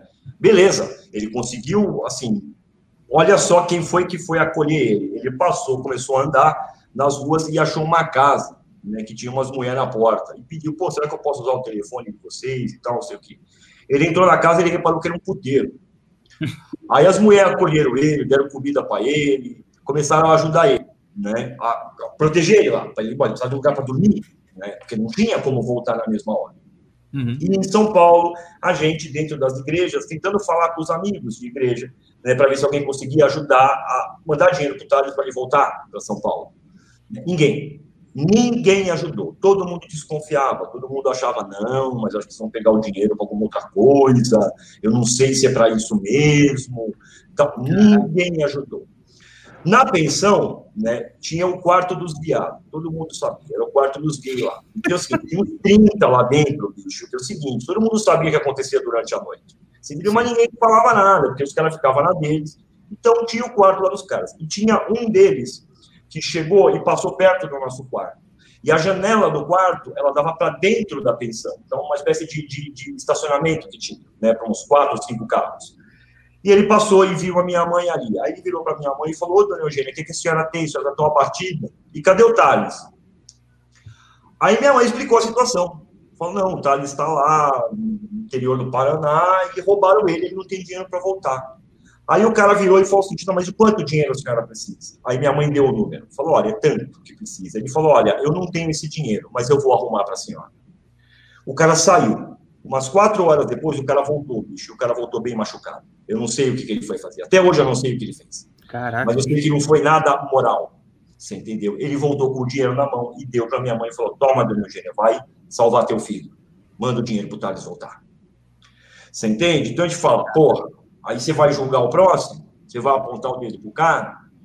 Mas nunca. Você, Caramba. Eles escorraçaram ele para fora. E dentro das igrejas de São Paulo, ninguém ajudou. Quem ajudou foi um cara que foi fazer alguma coisa, cara. Ele voltou bem machucado com corte, com olho roxo, com coisa assim. Você entende? O que, que ele foi Davi, fazer? Oi. Tu lembra daquela história de São Basílio, onde ele tacava pedra em, em lugares de piedade, assim, é, via frente, passava na frente de igreja e tacava pedra, e quando passava na frente dos puteiros, começava a se ajoelhar e orar ali na frente porque tinha anjos. Exatamente. Isso parece muito. Você entende? Então, assim, não tem realmente como a gente julgar ou determinar. Isso é um erro muito grande. Que é, o católico fala assim dos evangélicos, o evangélico fala assim do católico, aí o católico fala assim do muçulmano e não fala assim do judeu. E fica com esse negócio de querendo localizar onde está Deus. Deus está aqui, ele não está lá. Não, eu não sei, meu filho. Tá? Eu não sei onde está Deus. Se eu soubesse onde realmente Deus está, eu já estaria santo. Se eu realmente soubesse disso. Tá? Olha, eu acho que nesse caminho aqui, eu acho que eu vou encontrar ele. Até agora eu tô assim. Você entende? Agora, eu não sou ninguém para julgar o próximo. Eu posso julgar uma doutrina. Olha, doutrinalmente é isso, isso, isso, isso. Agora, o próximo mesmo, eu não tenho como julgar. Uhum. Porque eu já vi, você entendeu, a atitude mais cristã do maior dos pecadores. Eu já vi isso daí. Você entendeu? Teve época na minha vida que só petista me ajudava, bicho. Só os petistas que davam apoio para mim. Ninguém queria saber. Você entendeu? Então, é assim, aí você vai julgar os caras? Não, eu vou julgar o quê? A doutrina dos caras, entendeu? Isso aí eu falo, isso aí eu não vou acreditar, bicho, isso aí é uma merda. Agora, pessoalmente, esses indivíduos, eu não tenho como julgar. Eu não posso fazer isso daí, e ninguém pode. Você entende? Sim. Então, esse é um, é um, é um, é um, é um certo perigo né, que existe hoje em dia de rapidamente o indivíduo sacar o seu julgamento né, para cima de outros de outras pessoas, né, esquecendo e falar, ó, cara, eu não sei, bicho, eu não sei. E ainda e ainda sobre a a capa de estar fazendo uma coisa muito boa, não estou defendendo aqui Pois é. Protestantismo, catolicismo, que for, estou defendendo contra as heresias que estão ali. Cara, pois isso é, é uma merda. Isso é uma merda, cara. Isso é uma merda.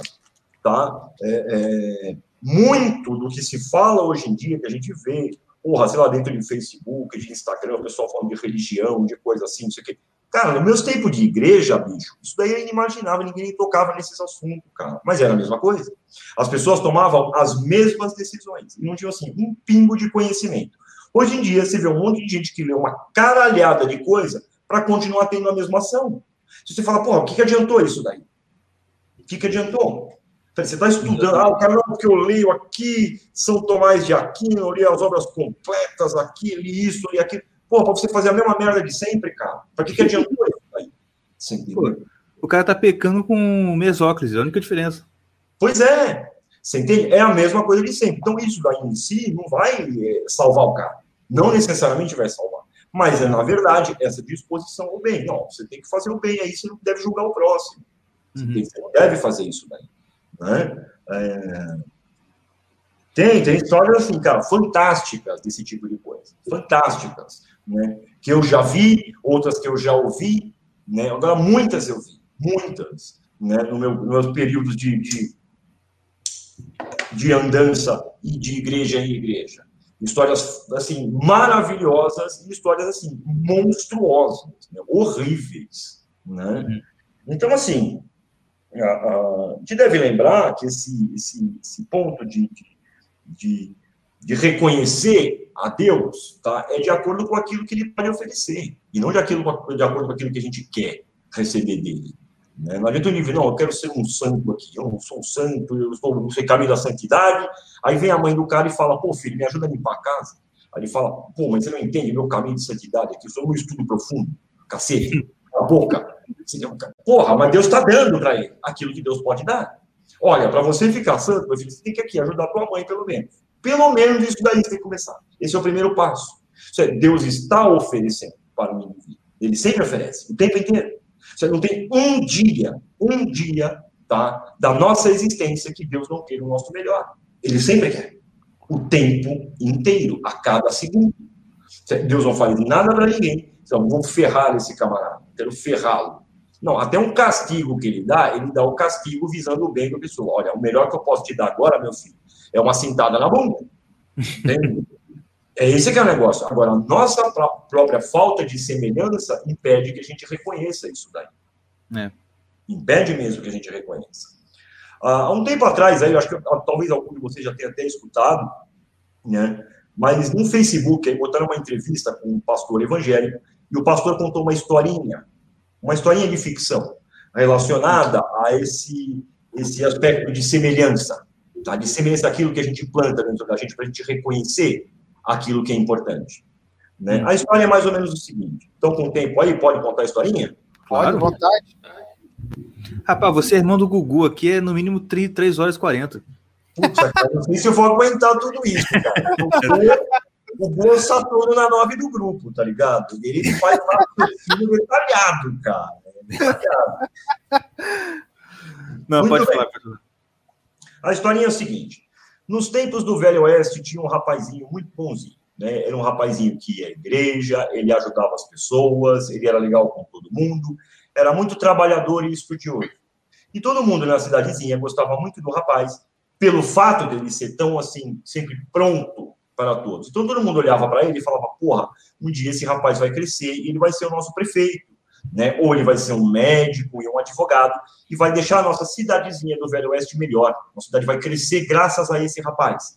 Porque ele é muito bonzinho. Mas, bom, é uma cidadezinha do interior do Velho Oeste. Um belo dia, entra na cidade um vagabundo. Né? E esse vagabundo para esse rapaz no meio da rua e começa a conversar com o rapaz.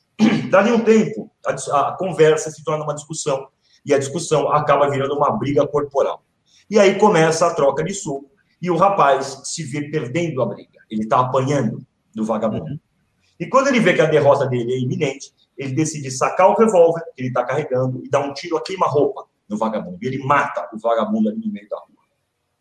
Isso é, crime de assassinato. Afinal, o vagabundo estava desarmado. Então, o rapaz é condenado à morte pelo crime de assassinato.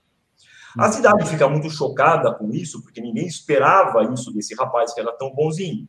Mas, apesar do crime que ele tinha cometido, mesmo assim, ainda o pessoal da cidade ainda gostava dele, ainda esperava muito dele.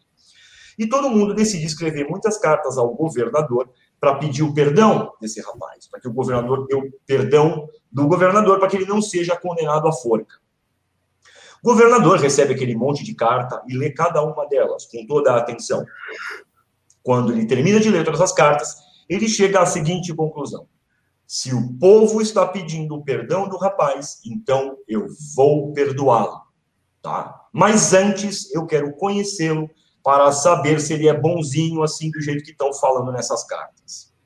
O que, que o governador faz? Ele assina, ele preenche a carta de perdão, assina a carta de perdão, dobra ela bem pequenininha e esconde dentro de uma Bíblia, bem escondidinho, de um jeito que não dá para ver que tem algo escondido lá dentro. Depois disso, o governador pega uma fantasia de pastor e se fantasia. E vai lá no corredor da morte para conhecer o rapaz. Ele chega lá, disfarçado de pastor, com a Bíblia na mão, que está a carta de perdão do rapaz. Vira para o rapaz e fala o seguinte: Rapaz, dentro desse livro aqui está a sua liberdade. Mas para você ter essa liberdade, você tem que pegar o livro da minha mão. Então pega. O rapaz, por sua vez, o que, que ele vê? Um pastor de Bíblia na mão, e ele fala o seguinte: Olha, o seu pastor, é o seguinte. Eu sempre fui à igreja, sempre fui legal com todo mundo, era honesto e trabalhador. Nunca fiz nada de errado na minha vida. Mas aí chegou um momento e eu cometi um erro na minha vida. E por causa desse erro, eu fui condenado à morte. Deus me abandonou. Aí o governador disfarçado fala: não, não, não, rapaz, você não está entendendo o que, que tem aqui dentro dessa Bíblia. Dentro dessa Bíblia aqui tem a sua verdadeira liberdade. Mas para que você tenha essa liberdade, você tem que pegar a Bíblia. Se você pegar ela, meu filho, você vai estar livre de todos os seus problemas. Mas o rapaz decide ficar apegado à raiva e à mágoa que ele está sentindo, de toda a situação que ele está vivendo. E ele vira para o governador disfarçado e fala o seguinte: Olha, seu pastor, é o seguinte, eu não posso ser condenado à morte por dois assassinatos. Eu já estou condenado em um, só vou morrer uma vez. Então, quer saber? Eu vou te matar também. Vem aqui perto que eu vou te matar. E vou tacar fogo nessa porcaria dessa Bíblia. Automaticamente, o governador, temendo pela própria segurança da vida, pega a Bíblia e vai embora. Daí a pouco vem o carcereiro e chega para o rapaz e fala: Rapaz, você é burro, porque aquele pastor, na verdade, era o governador disfarçado. E dentro daquela Bíblia estava a sua carta de perdão. Se você tivesse pego a Bíblia na mão, eu ia abrir a cela da cadeia para que você pudesse voltar para sua casa. Você estaria livre e perdoado. Aí o rapaz se arrepende e chora. Mas é tarde demais, porque o governador já foi embora. Os dias passam e chega o dia da execução. O rapaz está subindo a escadinha da forca e vem o carrasco e pergunta para ele: Filho, você tem as suas últimas palavras? E o rapaz vira e fala: Tenho. Tenho sim, e que todas as pessoas prestem muita atenção no que eu vou falar. Que elas saibam que eu não estou sendo morto pelo crime que eu cometi, mas sim pelo perdão que eu me neguei a aceitar. Caraca. Isso leva uma alma para o inferno, você entende? Uhum. Não é o pecado, mas é a ausência do arrependimento. É quando Deus oferece o perdão à pessoa pela falta de semelhança àquele perdão, ela não aceita aquilo. Não, não, eu estou preso aqui nas minhas realizações. Então, ela se condena por causa disso, porque ela não reconhece. Se na história desse rapaz, pode ser que ele fosse à igreja, ele fosse legal com todo mundo, talvez porque fosse fácil para ele, talvez porque ele tivesse uma natureza que fosse fácil aquilo para ele. Ou talvez porque ele, assim, através disso, ele ia obter favores das pessoas. Isso é, ele nunca criou afinidade aqui. Isso é, ele cumpria um papel para realizar algo dentro dele. Não, eu vou me realizar através disso. Ele não fazia aquilo por uma afinidade ao bem. Não, eu faço isso aqui porque tem que ser bom. Então, da mesma forma que ele mesmo não soube dar misericórdia ao vagabundo, só porque a derrota dele era iminente, ele também não soube reconhecer a misericórdia que o governador ofereceu a ele. Porque não era do jeito que ele queria. Uhum. Você entende? Uhum. Então, é isso daí. É, esse é que é o ponto. Tá? A questão, não é assim, Deus não é idiota, você entende? Deus sempre soube tá, que a gente ia distorcer os mandamentos dele, que a gente ia é, é idolatrar outros deuses. Ele sempre soube disso daí.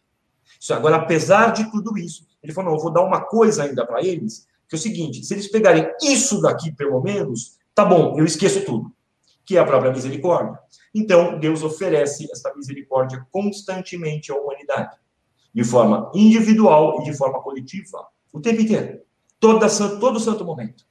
Mas a própria humanidade, devido à sua falta de semelhança, ela não reconhece isso. Porque ela não é parecida com isso. Então Deus oferece a carta de perdão para a gente o tempo inteiro. Mas como não é do jeito que a gente queria, não é com uma banda, o governador fazendo uma festa e libertando a gente, a gente não reconhece e acaba se condenando. Entendeu? Uhum. Não, perfeito, cara. Exatamente. Uh, É praticamente uma paráfrase daquela parábola do devedor incompassível. Exatamente. Muito bom. Mas é isso mesmo.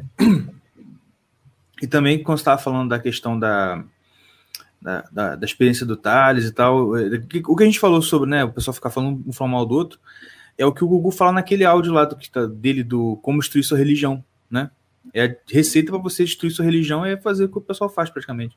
E não se atentar para essa questão que você falou do, do perdão. Você entende? Deus vai se manifestar para a gente do jeito que ele pode, não do jeito que a gente quer. Você Exatamente. Entende? Agora, para a gente reconhecer o jeito que ele pode, a gente tem que estar semelhante a ele. A gente tem que estar, tem que gerar essa semelhança. E essa semelhança é gerada através de uma escolha. Senão, eu escolhi isso daqui, bicho. Eu escolhi o caminho do bem. Não me importa como. Você entendeu? É tipo o John Coffey. O cara vai para a cadeira elétrica e está salvando os guardas em torno. E salva o diretor da prisão. Você entendeu? Não, e agora eu vou para a cadeira elétrica mesmo. Então, tudo bem. Você entende? Ó, qual que é a realização pessoal dele? Nenhuma. Nenhuma. Ele não teve realização pessoal. Ele não hum. teve.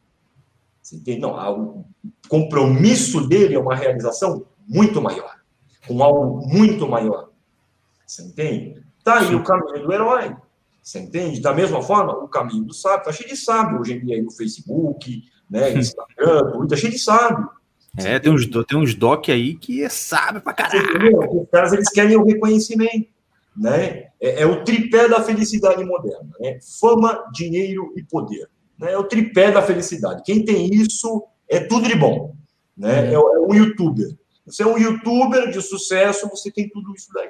E tem um monte de gente que quer isso daí. Né? E é uma tristeza acreditar que realmente esse povo, você entendeu, é que vai tentar o quê? Restaurar a religião, restaurar o cristianismo. Sério, bicho? Estamos fodidos, cara. Salvar Tamo a tradição ocidental. Você entendeu? Cara, o mais provável é que isso daí acabe gerando o quê? As séculas do anticristo, bicho. É isso que vai gerar. Putz, é Porque, cara, a noção de religião que se tem, cara, ela é muito, muito deturpada. Primeiro, esse vínculo automático que as pessoas fizeram né, entre direita e religião. Ah, não, isso está junto. Não, não está, não é assim que funciona, não. Religião não tem nada a ver com direitismo, meu filho. Nem com direitismo, nem com esquerdismo, nem com, com centro, nem com porcaria nenhuma disso daí. Ela não tem nada a ver com isso daí. Jesus foi claro: meu reino não é desse mundo. É, não é para esse mundo que você vai cumprir isso daqui. Não é. Você entendeu? É para o outro lado. Você entende? Porque é aquele que é importante, é aquele que é eterno, não é esse aqui. Esse aqui acaba. Você entende? É, o que eu falo aqui que quando eu estava, quando eu era mais novo, eu participei de um, eu fiz um, um curso de iniciação numa agência missionária evangélica. E, cara, eu lembro que na época eu achava aquilo máximo, mas hoje eu fico pensando assim, cara, que olha onde eu me meti, cara que era o seguinte, né? Eles, como era uma coisa de tendência mais social, né? Aquela coisa, né? Tipo, é tipo uma teologia da libertação, só que pro lado dos, dos evangélicos. Sim. E tipo assim, falava-se o tempo inteiro, o tempo inteiro, não era um professor, não era uma aula, era o tempo inteiro alguém falava alguma coisa parecida com. Não, porque a igreja só se preocupa com a salvação da alma, a gente tem que fazer tal, tal, tal, tal coisa. Eu falei, peraí, como assim só a salvação da alma? Cara, se o cara for ficar miserável do jeito que ele tá, não tiver um puto dinheiro no bolso, mas morrer e ir pro céu, não importa nada do que tá aqui, cara. Como que você chama a salvação da alma de só? É tudo, é tudo, tudo o resto é só, menos isso, pô.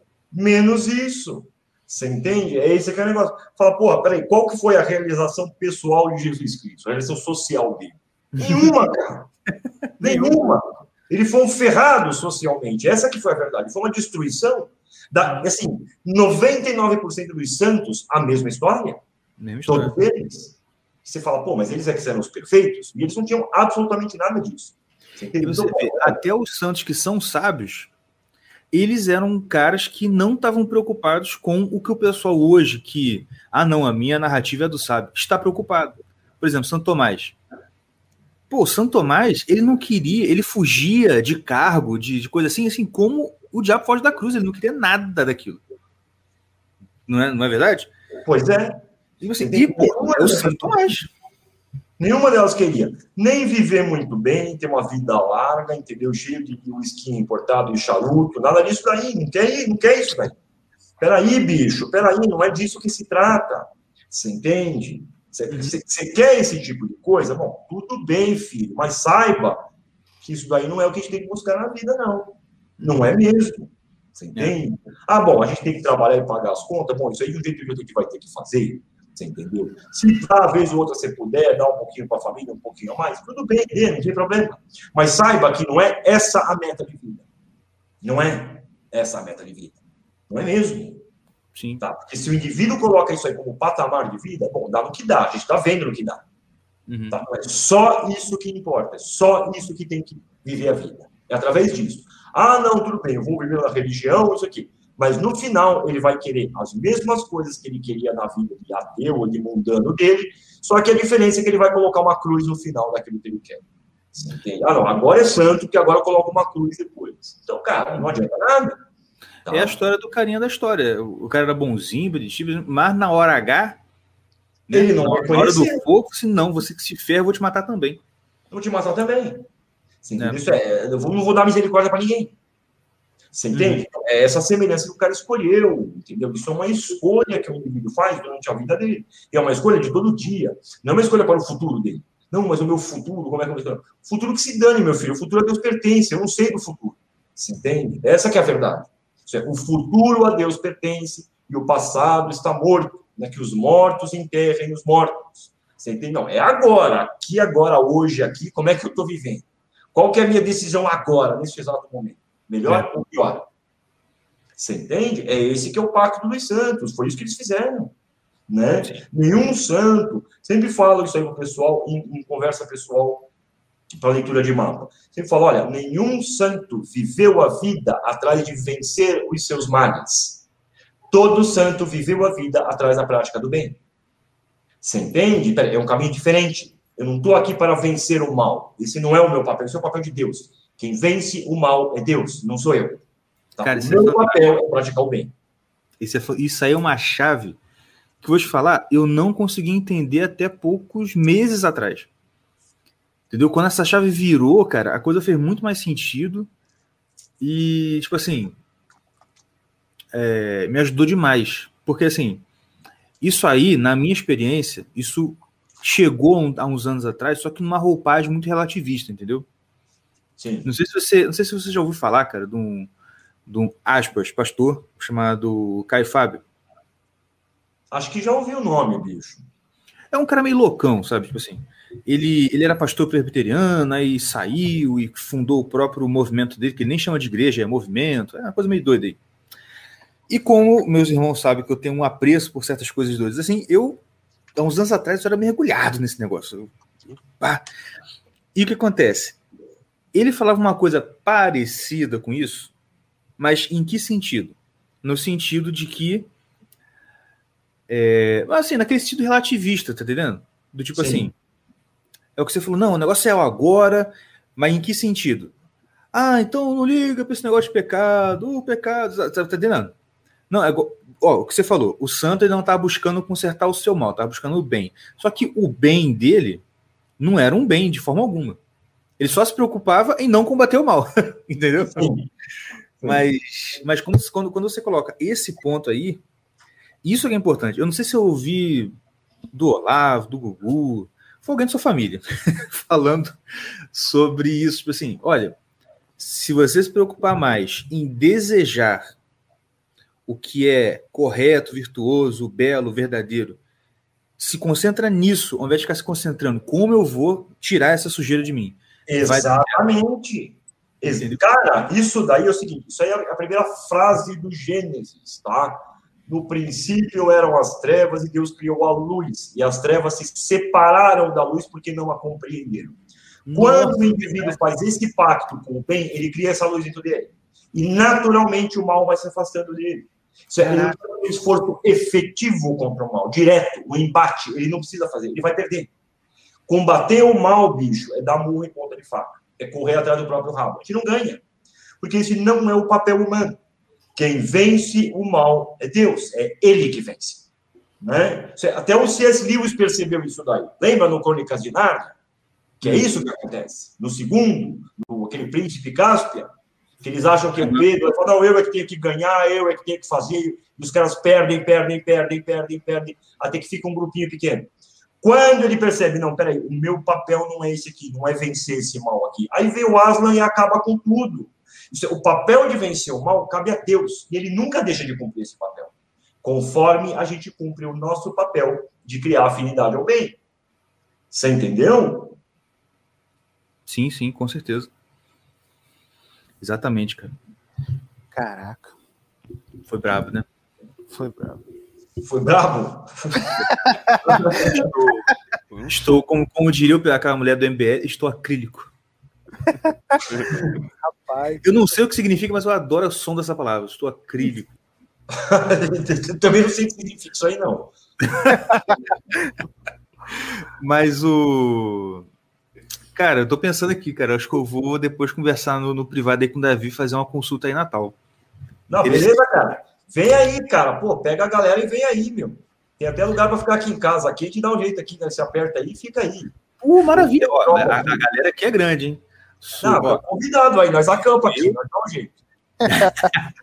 Sou eu, mulher, duas artistas e um brutamonte, que é o mais novo. Ah, é pequeno, mas nossa, brutamonte. Tá aberto. É, indo por esse lado da, de família agora, eu queria perguntar para o Davi, porque, por exemplo, eu aqui, é o Tião que tá falando, é eu sou o mais novo dos três. E eu acho que você também é o mais novo dos, dos três ali, né? Da primeira leva. Sim. É, eu falo, tipo, cara, porque eu sou eu me sinto privilegiado de estar numa família muito boa. Tá entendendo? De, de, e, tipo assim, eu já cheguei na, na família e, e, ele, e eles estavam aqui e eu me sinto mó privilegiado mesmo, porque, tipo, são meus amigos, me ajudam pra caramba.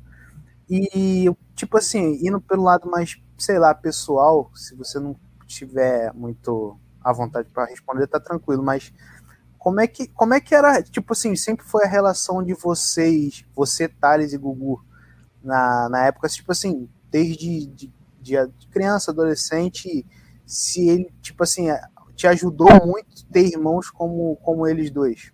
Ah, com certeza, bicho. Acho que se, se não fosse eles dois, eu não tava aqui, não. É a mesma coisa que eu penso. É. Você entendeu? Assim, não, assim, um bom tanto, né, uh, uh, disso daí, eu acho que principalmente por causa do Gu. Né? O Gu, ele sempre teve uma disposição muito boa para e, assim, uma paciência muito grande para explicar as coisas para os outros, tá? Uh, e ele percebeu, ele, assim, tipo assim, o talento que ele tinha mesmo muito cedo. Né? Ele falou, não, pô, eu tenho jeito para ensinar as coisas para as pessoas, eu consigo ensinar. Né? Ele falou, eu consigo ser um bom professor, isso eu consigo ser. Então, muito cedo ele percebeu isso daí.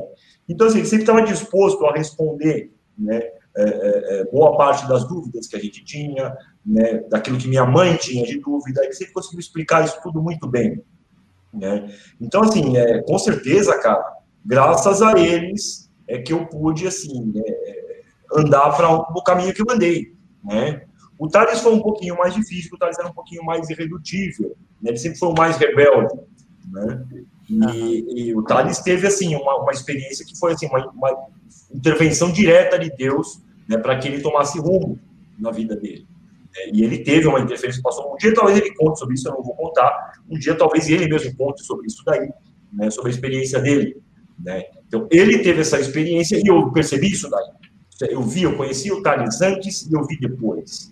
Né? Então, eu falei, cara, eu acho que assim, ele contou a experiência que ele teve com muito medo.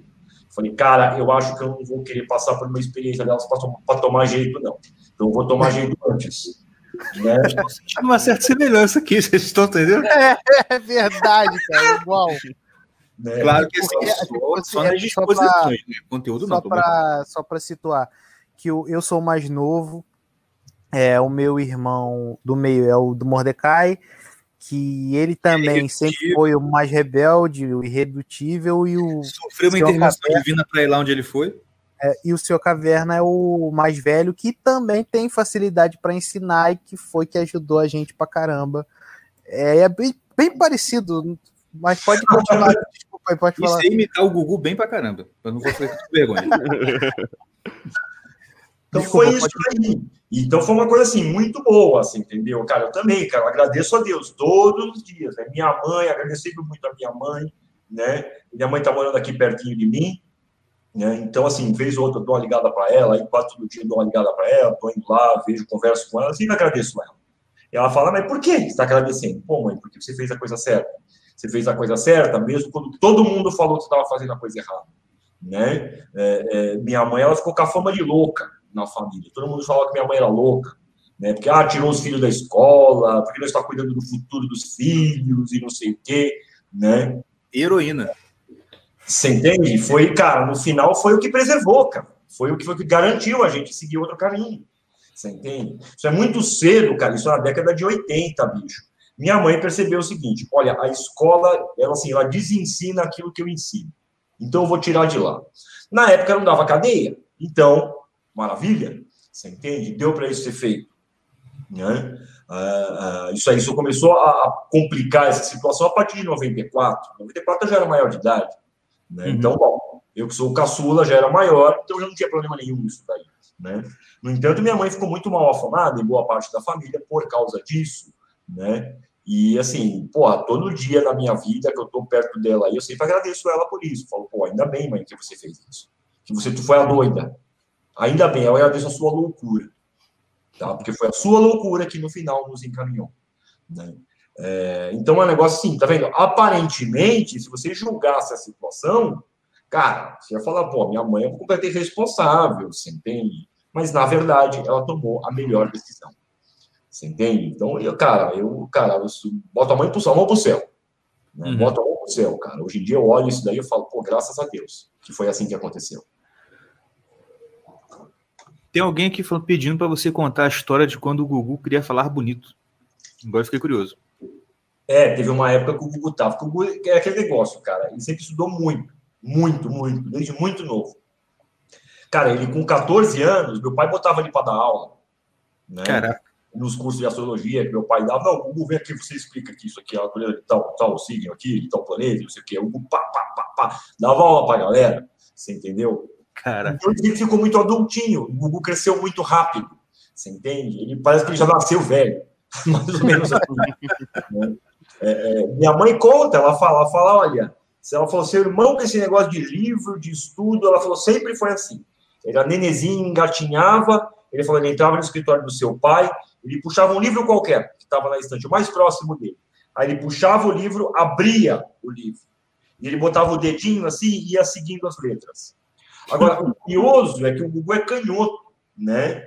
E ele seguia as letras, assim, da, da direita para a esquerda, né? Uhum. Seguia assim, e aí depois ele voltava, e ele ia lendo. E a mãe falava, ele seguia direitinho as coisas. Ele fazia direitinho isso, né? desde pequenininho, mesmo sem ler. Aí, com seis anos, ele aprendeu a ler sozinho, né? Com revistinha padrinho, sozinho. Ele chegou lá para minha mãe, não, mas que letra é essa aqui? Como é que é isso aqui? Não sei o que, não sei o que, não sei o que.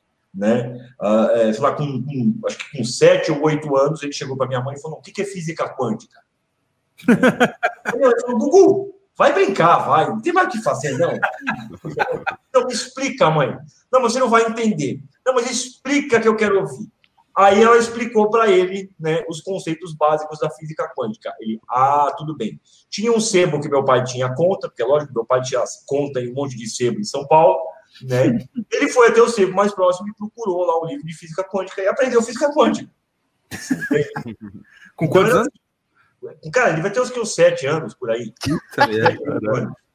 né? Em escola, o Gugu sempre deu problema. Em escola, sempre gerava muito conflito.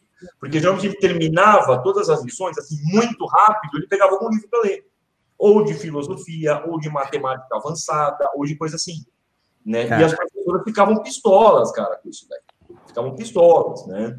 Consta, minha mãe conta que quando ele tinha lá, sei lá, uns 13 anos por aí, né, teve um político né, que era um deputado, que ficou sabendo dele e ofereceu para ele para ir para uma escola tipo de superdotado, você entendeu? Minha mãe olhou a coisa, ela falou: olha, por um lado vai vai vai dar sucesso para ele, mas por outro lado vai despertar o que tem de pior nele, né? Porque o Gugu, apesar dele ter todo esse conhecimento, toda essa facilidade de, de, de aprender e também de ensinar, o Gugu nunca foi arrogante. Ele nunca foi, cara. Ele nunca, nunca falou as coisas com um tom de arrogância. Nunca, nenhuma vez. Do tipo assim, eu sei e você não sabe. Nunca, cara. Ele sempre tem um tato tremendo, às vezes, para falar.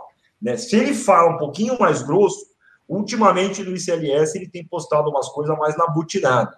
Né? Uhum. Ele deve estar tá muito pistola, cara. Ele deve estar tá muito pistola.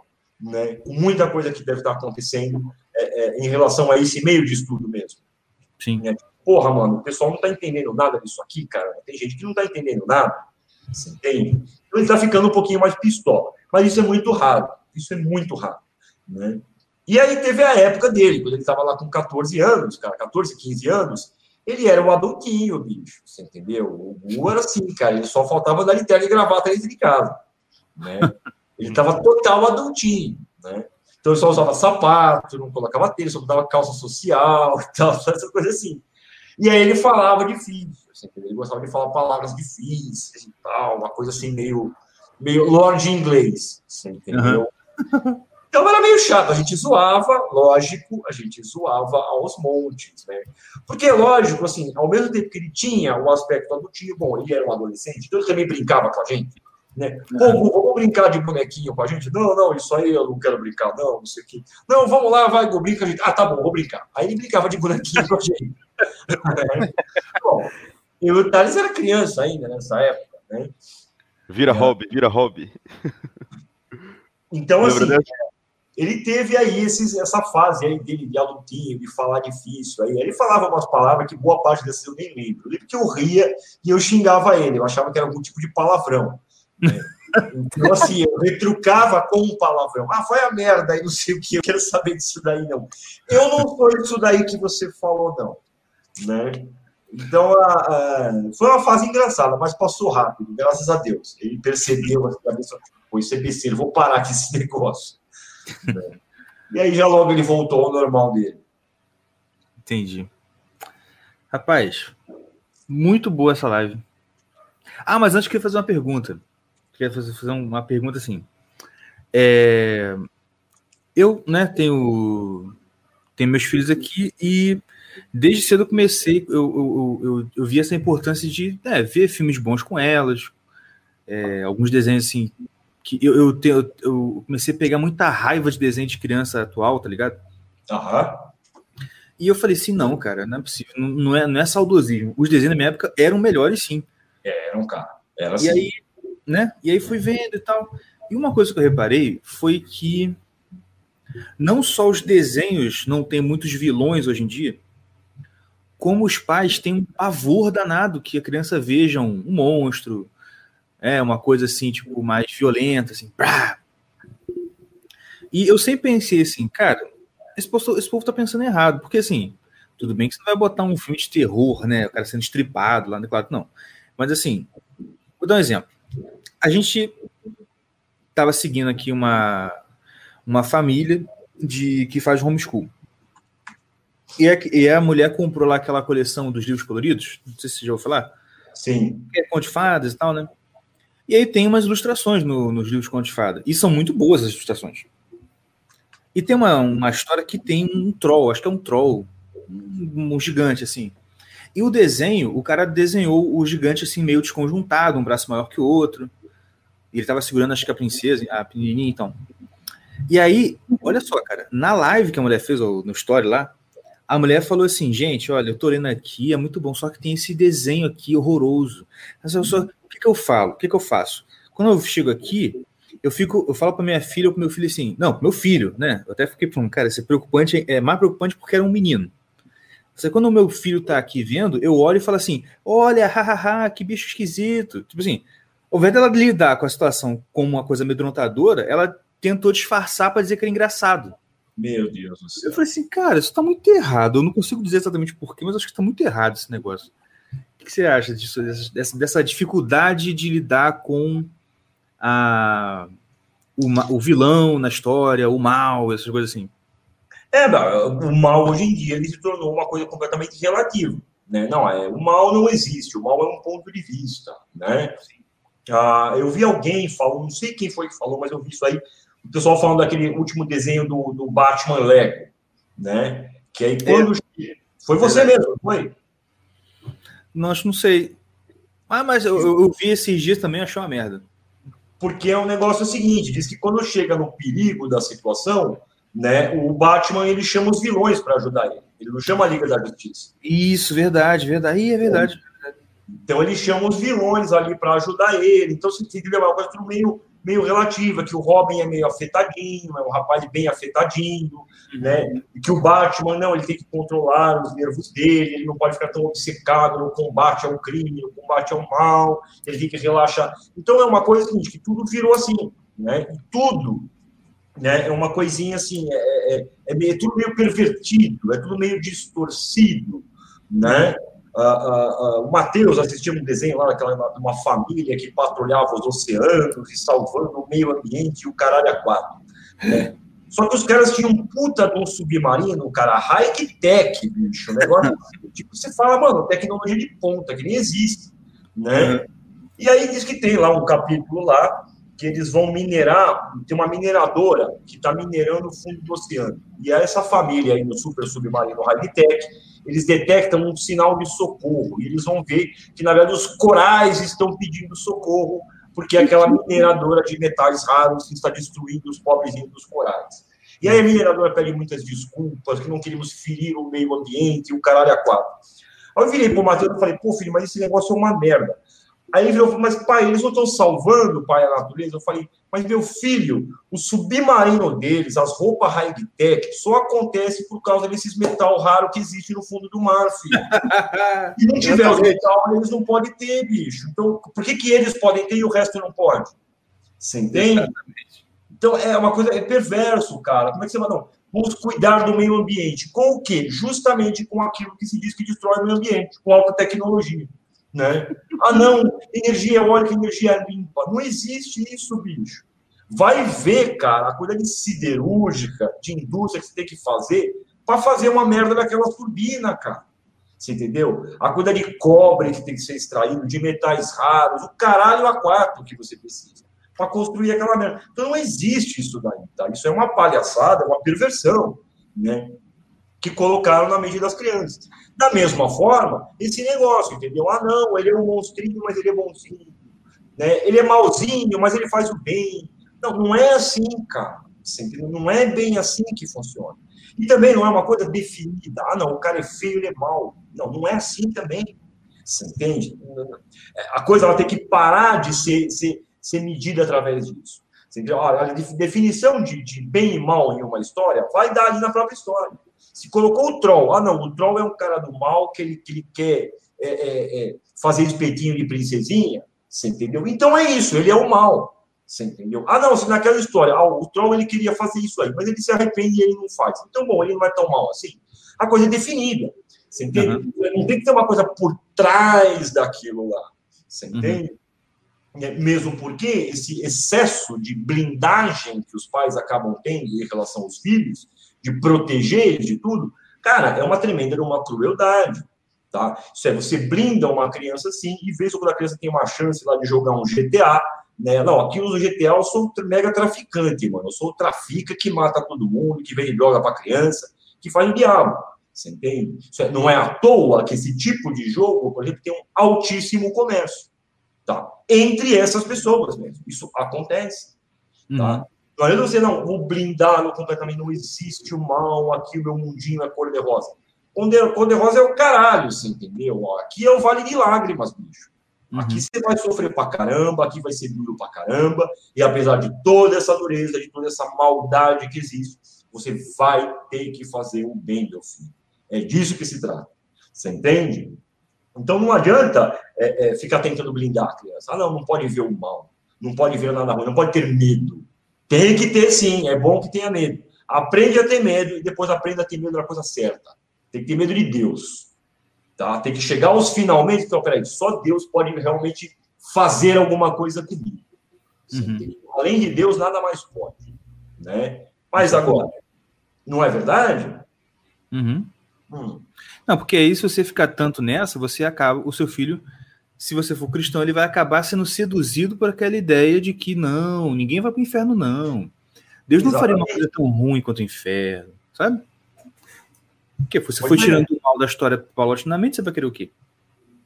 É, cara, o mal existe. Agora, o pior, cara, que a gente pode fazer esse mal. É esse que é o negócio. Olha, esse mal ele existe dentro de você. E se você permitir, ele vai dominar você. Ele vai ganhar. É. Se assim você permitir, meu filho, saiba disso. Você não está isento da prática do mal. Não, meu filho não faz mal. É aquela coisa, tem uma merda na rua, ah, não, todo mundo protege seu filho. Meu filho não fez. Meu filho não fez. Isso é uma coisa assim, cara, que da minha mãe, cara, é o seguinte, eu nunca, quando dava alguma merda na rua, aprontava alguma, nunca chame a minha mãe, porque minha mãe não ia me proteger. Ela ia virar e falar, não, você fez ou não fez? Vamos. Foi você, né?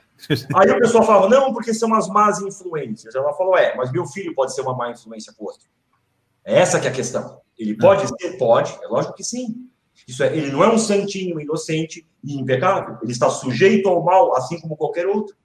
Você entende? Vai depender dele se ele vai ceder a isso ou não. Isso é, cabe aos pais dar a diretriz ali. Não, você tem que fazer o bem, bicho. Não, mas o outro fez o mal. Ah, e daí? O mal do outro anula o bem que você está fazendo? De jeito nenhum. Isso é, ele dá a desculpa, não, só porque o outro faz o mal eu também posso fazer? Não é assim. Uhum. Não, então a criança tem que saber disso daí, ela tem que saber que existe isso e que ela está sujeita a isso. Porque senão, o resumo da coisa vira o seguinte: peraí, tudo aquilo que é gostoso para mim é bom. Vira isso. Exatamente, exatamente. Entende? Tudo aquilo que é agradável a mim é bom. Né? Ah, não, isso é ah, Deus é amor e não sei o quê. Ah, é um sentimentalismo. É uma boa sensação. Tá? Neguinho que usa droga, bicho, ele também se sente muito bem. Exatamente. Tá? O fato dele se sentir bem não significa que ele está bem. Uhum. Então não é bem por aí. Então você tem que mostrar, peraí, Deus é aterrorizante, bicho. É uma coisa seguinte: quando Deus se manifesta, nada mais é perto dele. Nada. Uhum. Né? Isso é aquele negócio. Quando o indivíduo se sente, ele fala assim, pô, Deus está longe de mim, Deus me abandonou. É ali que ele está mais perto. É nessa hora que ele está. Porque conforme ele vai se aproximando, tudo vai desaparecendo. Só uhum. fica ele. Você entende? Então, peraí, Deus é uma coisa aterrorizante, é uma coisa seguinte, que esmaga qualquer outra coisa. Você entende? Ah, esse é o amor de Deus. Esse é o amor de Deus. É a gente deixar de ser. Você entende? Então, é um negócio que dá medo, bicho. Tem que ter medo de Deus? Com certeza. Porque é esse o poder dele, é a própria presença dele. A presença dele aniquila qualquer outra coisa que seja em volta. Nada mais é na presença dele. Você entende? Então, é uma coisa aterrorizante. Tem que ter medo? Tem. Disso daí. Disso que você tem que ter medo. Tá? Se num começo, para a gente, às vezes, despertar o próprio conceito do medo da criança, a criança vai ver lá um filme de terror, vai ver umas coisinhas erradas, e tal, vai ficar com medo disso daí, bom, tudo bem. A gente tem que aprender de algum lado. A gente começa aprendendo assim. Eu aprendi assim. Estava assistindo um poltergeist escondido da minha mãe. Né? E me cagando de medo daquele palhaço miserável. Você entende? Ou então o filme da boneca lá que o Thales mostrou para mim quando eu era pequeno. Aquilo me aterrorizou durante assim, 20 anos. Né? Eu ficava com aquele negócio, puta, essa boneca, cara, que droga. Né? Logo quando o Matheus nasceu, eu achei um filme de 78. Eu achei o filme para assistir na internet. Assisti o filme, eu falei, puta, cara, que tosqueira. Eu fiquei com medo dessa merda, né? Você vê como é que é? Né? E, agora, começou ali. O que, que você acha que começou a me forçar a rezar? Né? o próprio conceito. Peraí, a boneca maligna ela é uma força sobrenatural. Para combater algo sobrenatural, somente uma força sobrenatural também, que é Deus. Uma coisa que não é desse mundo. Então eu tenho que rezar. Isso é. O medo deu asas à oração, você entende? Sim. Então ele também pode causar esse efeito. Não necessariamente uma criança não pode passar medo, ela não pode sofrer. Não, vai passar por isso, cara. E é bom que passe mesmo. É bom que aprenda cedo né? Ó, ó, ó, o Miguel aqui, o Miguel é Saturno Escorpião, né? Então Saturno e Escorpião é aquela coisa. O machucado dele vale e o machucado dos outros não vale nada, né? Cara, é o seguinte, fala, não, filho, dói em você, dói em todo mundo, cara. Não vem com essa que o seu dói mais que o dos outros, né? Mas na cabecinha dele é isso, então tem que aprender. Não, sofrimento, meu filho, existe para todo mundo, não é só o seu que vale, o de todo mundo vale. Você entende? aprendendo, tá aprendendo, de pouquinho em pouquinho, mas vai ter que lidar com isso daí no futuro também. Sim. Perfeito, cara. Alguma, alguma outra pergunta aí, Tião, Diego? Pô, cara, ficamos com isso aí, meu irmão, tá bom demais. Você bom tá demais. Doido, pô, Muito... tem que voltar, cara, tem que chamar, tem que, a gente tem que fazer outro podcast, porque, pô, esse aqui ficou pequeno. Foi, é verdade. Eu ouvi dizer, né, me contaram aí, que vai rolar uma live sobre é, vida matrimonial, questão dos quatro elementos aí com uma galera aí. E eu pois é, cara, o Thales comentou isso aí. eu achei legal essa ideia. Eu falei, cara, eu acho que isso aí vai ser muito bom, isso é uma coisa que eu não vou perder, não. Né? É, eu espero que isso aí aconteça aí logo, né? Depois eu vou ver se eu falo com ele e falo, cara, e aí, você tá pensando em alguma coisa aí ou foi só uma ideia na, na intuição, assim, que nasceu no, no insight, né? Eu acho que é mais assim, que é bem a cara dele. Pô, vamos falar sobre isso daqui. Né? E aí uhum. vai, troca uma ideia com o Gu e acaba marcando a coisa. O Gugu já topou lá no grupo. Ah, então beleza, cara. Então eu acho que vai sair isso aí logo. Vai sair Maravilha. logo. Né? Nenhum deles, ninguém aqui faz muito roteiro para as coisas, eu também não faço roteiro, é na hora mesmo que a gente vê. Né? É, é, mesmo que a gente ia conversar hoje aqui, foi agora mesmo que eu saí. Até que a gente vai conversar mesmo. Aí ela falou, ah, eu negócio de cinema. Eu falei, ah, tá bom, então beleza. Mas assim, a gente nunca pensa muito assim no que vai falar, é na hora. Né? É na hora. Não, o podcast aqui é bem assim também, né? Se você for ver os episódios atrás, é sem pauta, sem título, não, sem pauta. Porque a gente sabe aqui e conversa assim mesmo. Mas, Davi, muito obrigado pela sua presença. De verdade, foi muito, muito bom. Vamos tentar marcar outras vezes. Se você quiser também chamar outras pessoas para conversar sobre algum assunto que você gosta, pode chamar. Maravilha, maravilha. Ó, Tião, Caverna e Diego, vocês estão aí convidados aí, a hora que vocês quiserem dar um pulo aqui em casa, conhecer Curitiba, a porta de casa está aberta aqui para vocês. Show, show de bola. Show de bola, cara. Faz aquela conspiração, aquela aglomeraçãozinha ilegal, né? Que hoje em dia, uma de seis já é aglomeração ilegal, né? Então vamos, vamos ser subversivos. Vamos aglomeração, ser... mas conspiraçãozinha de leve. Tem que ter.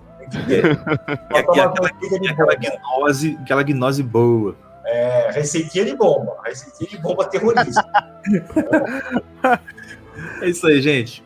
Obrigado a todos. Obrigado você que está aí assistindo ou que vai ouvir depois no podcast. E é isso aí.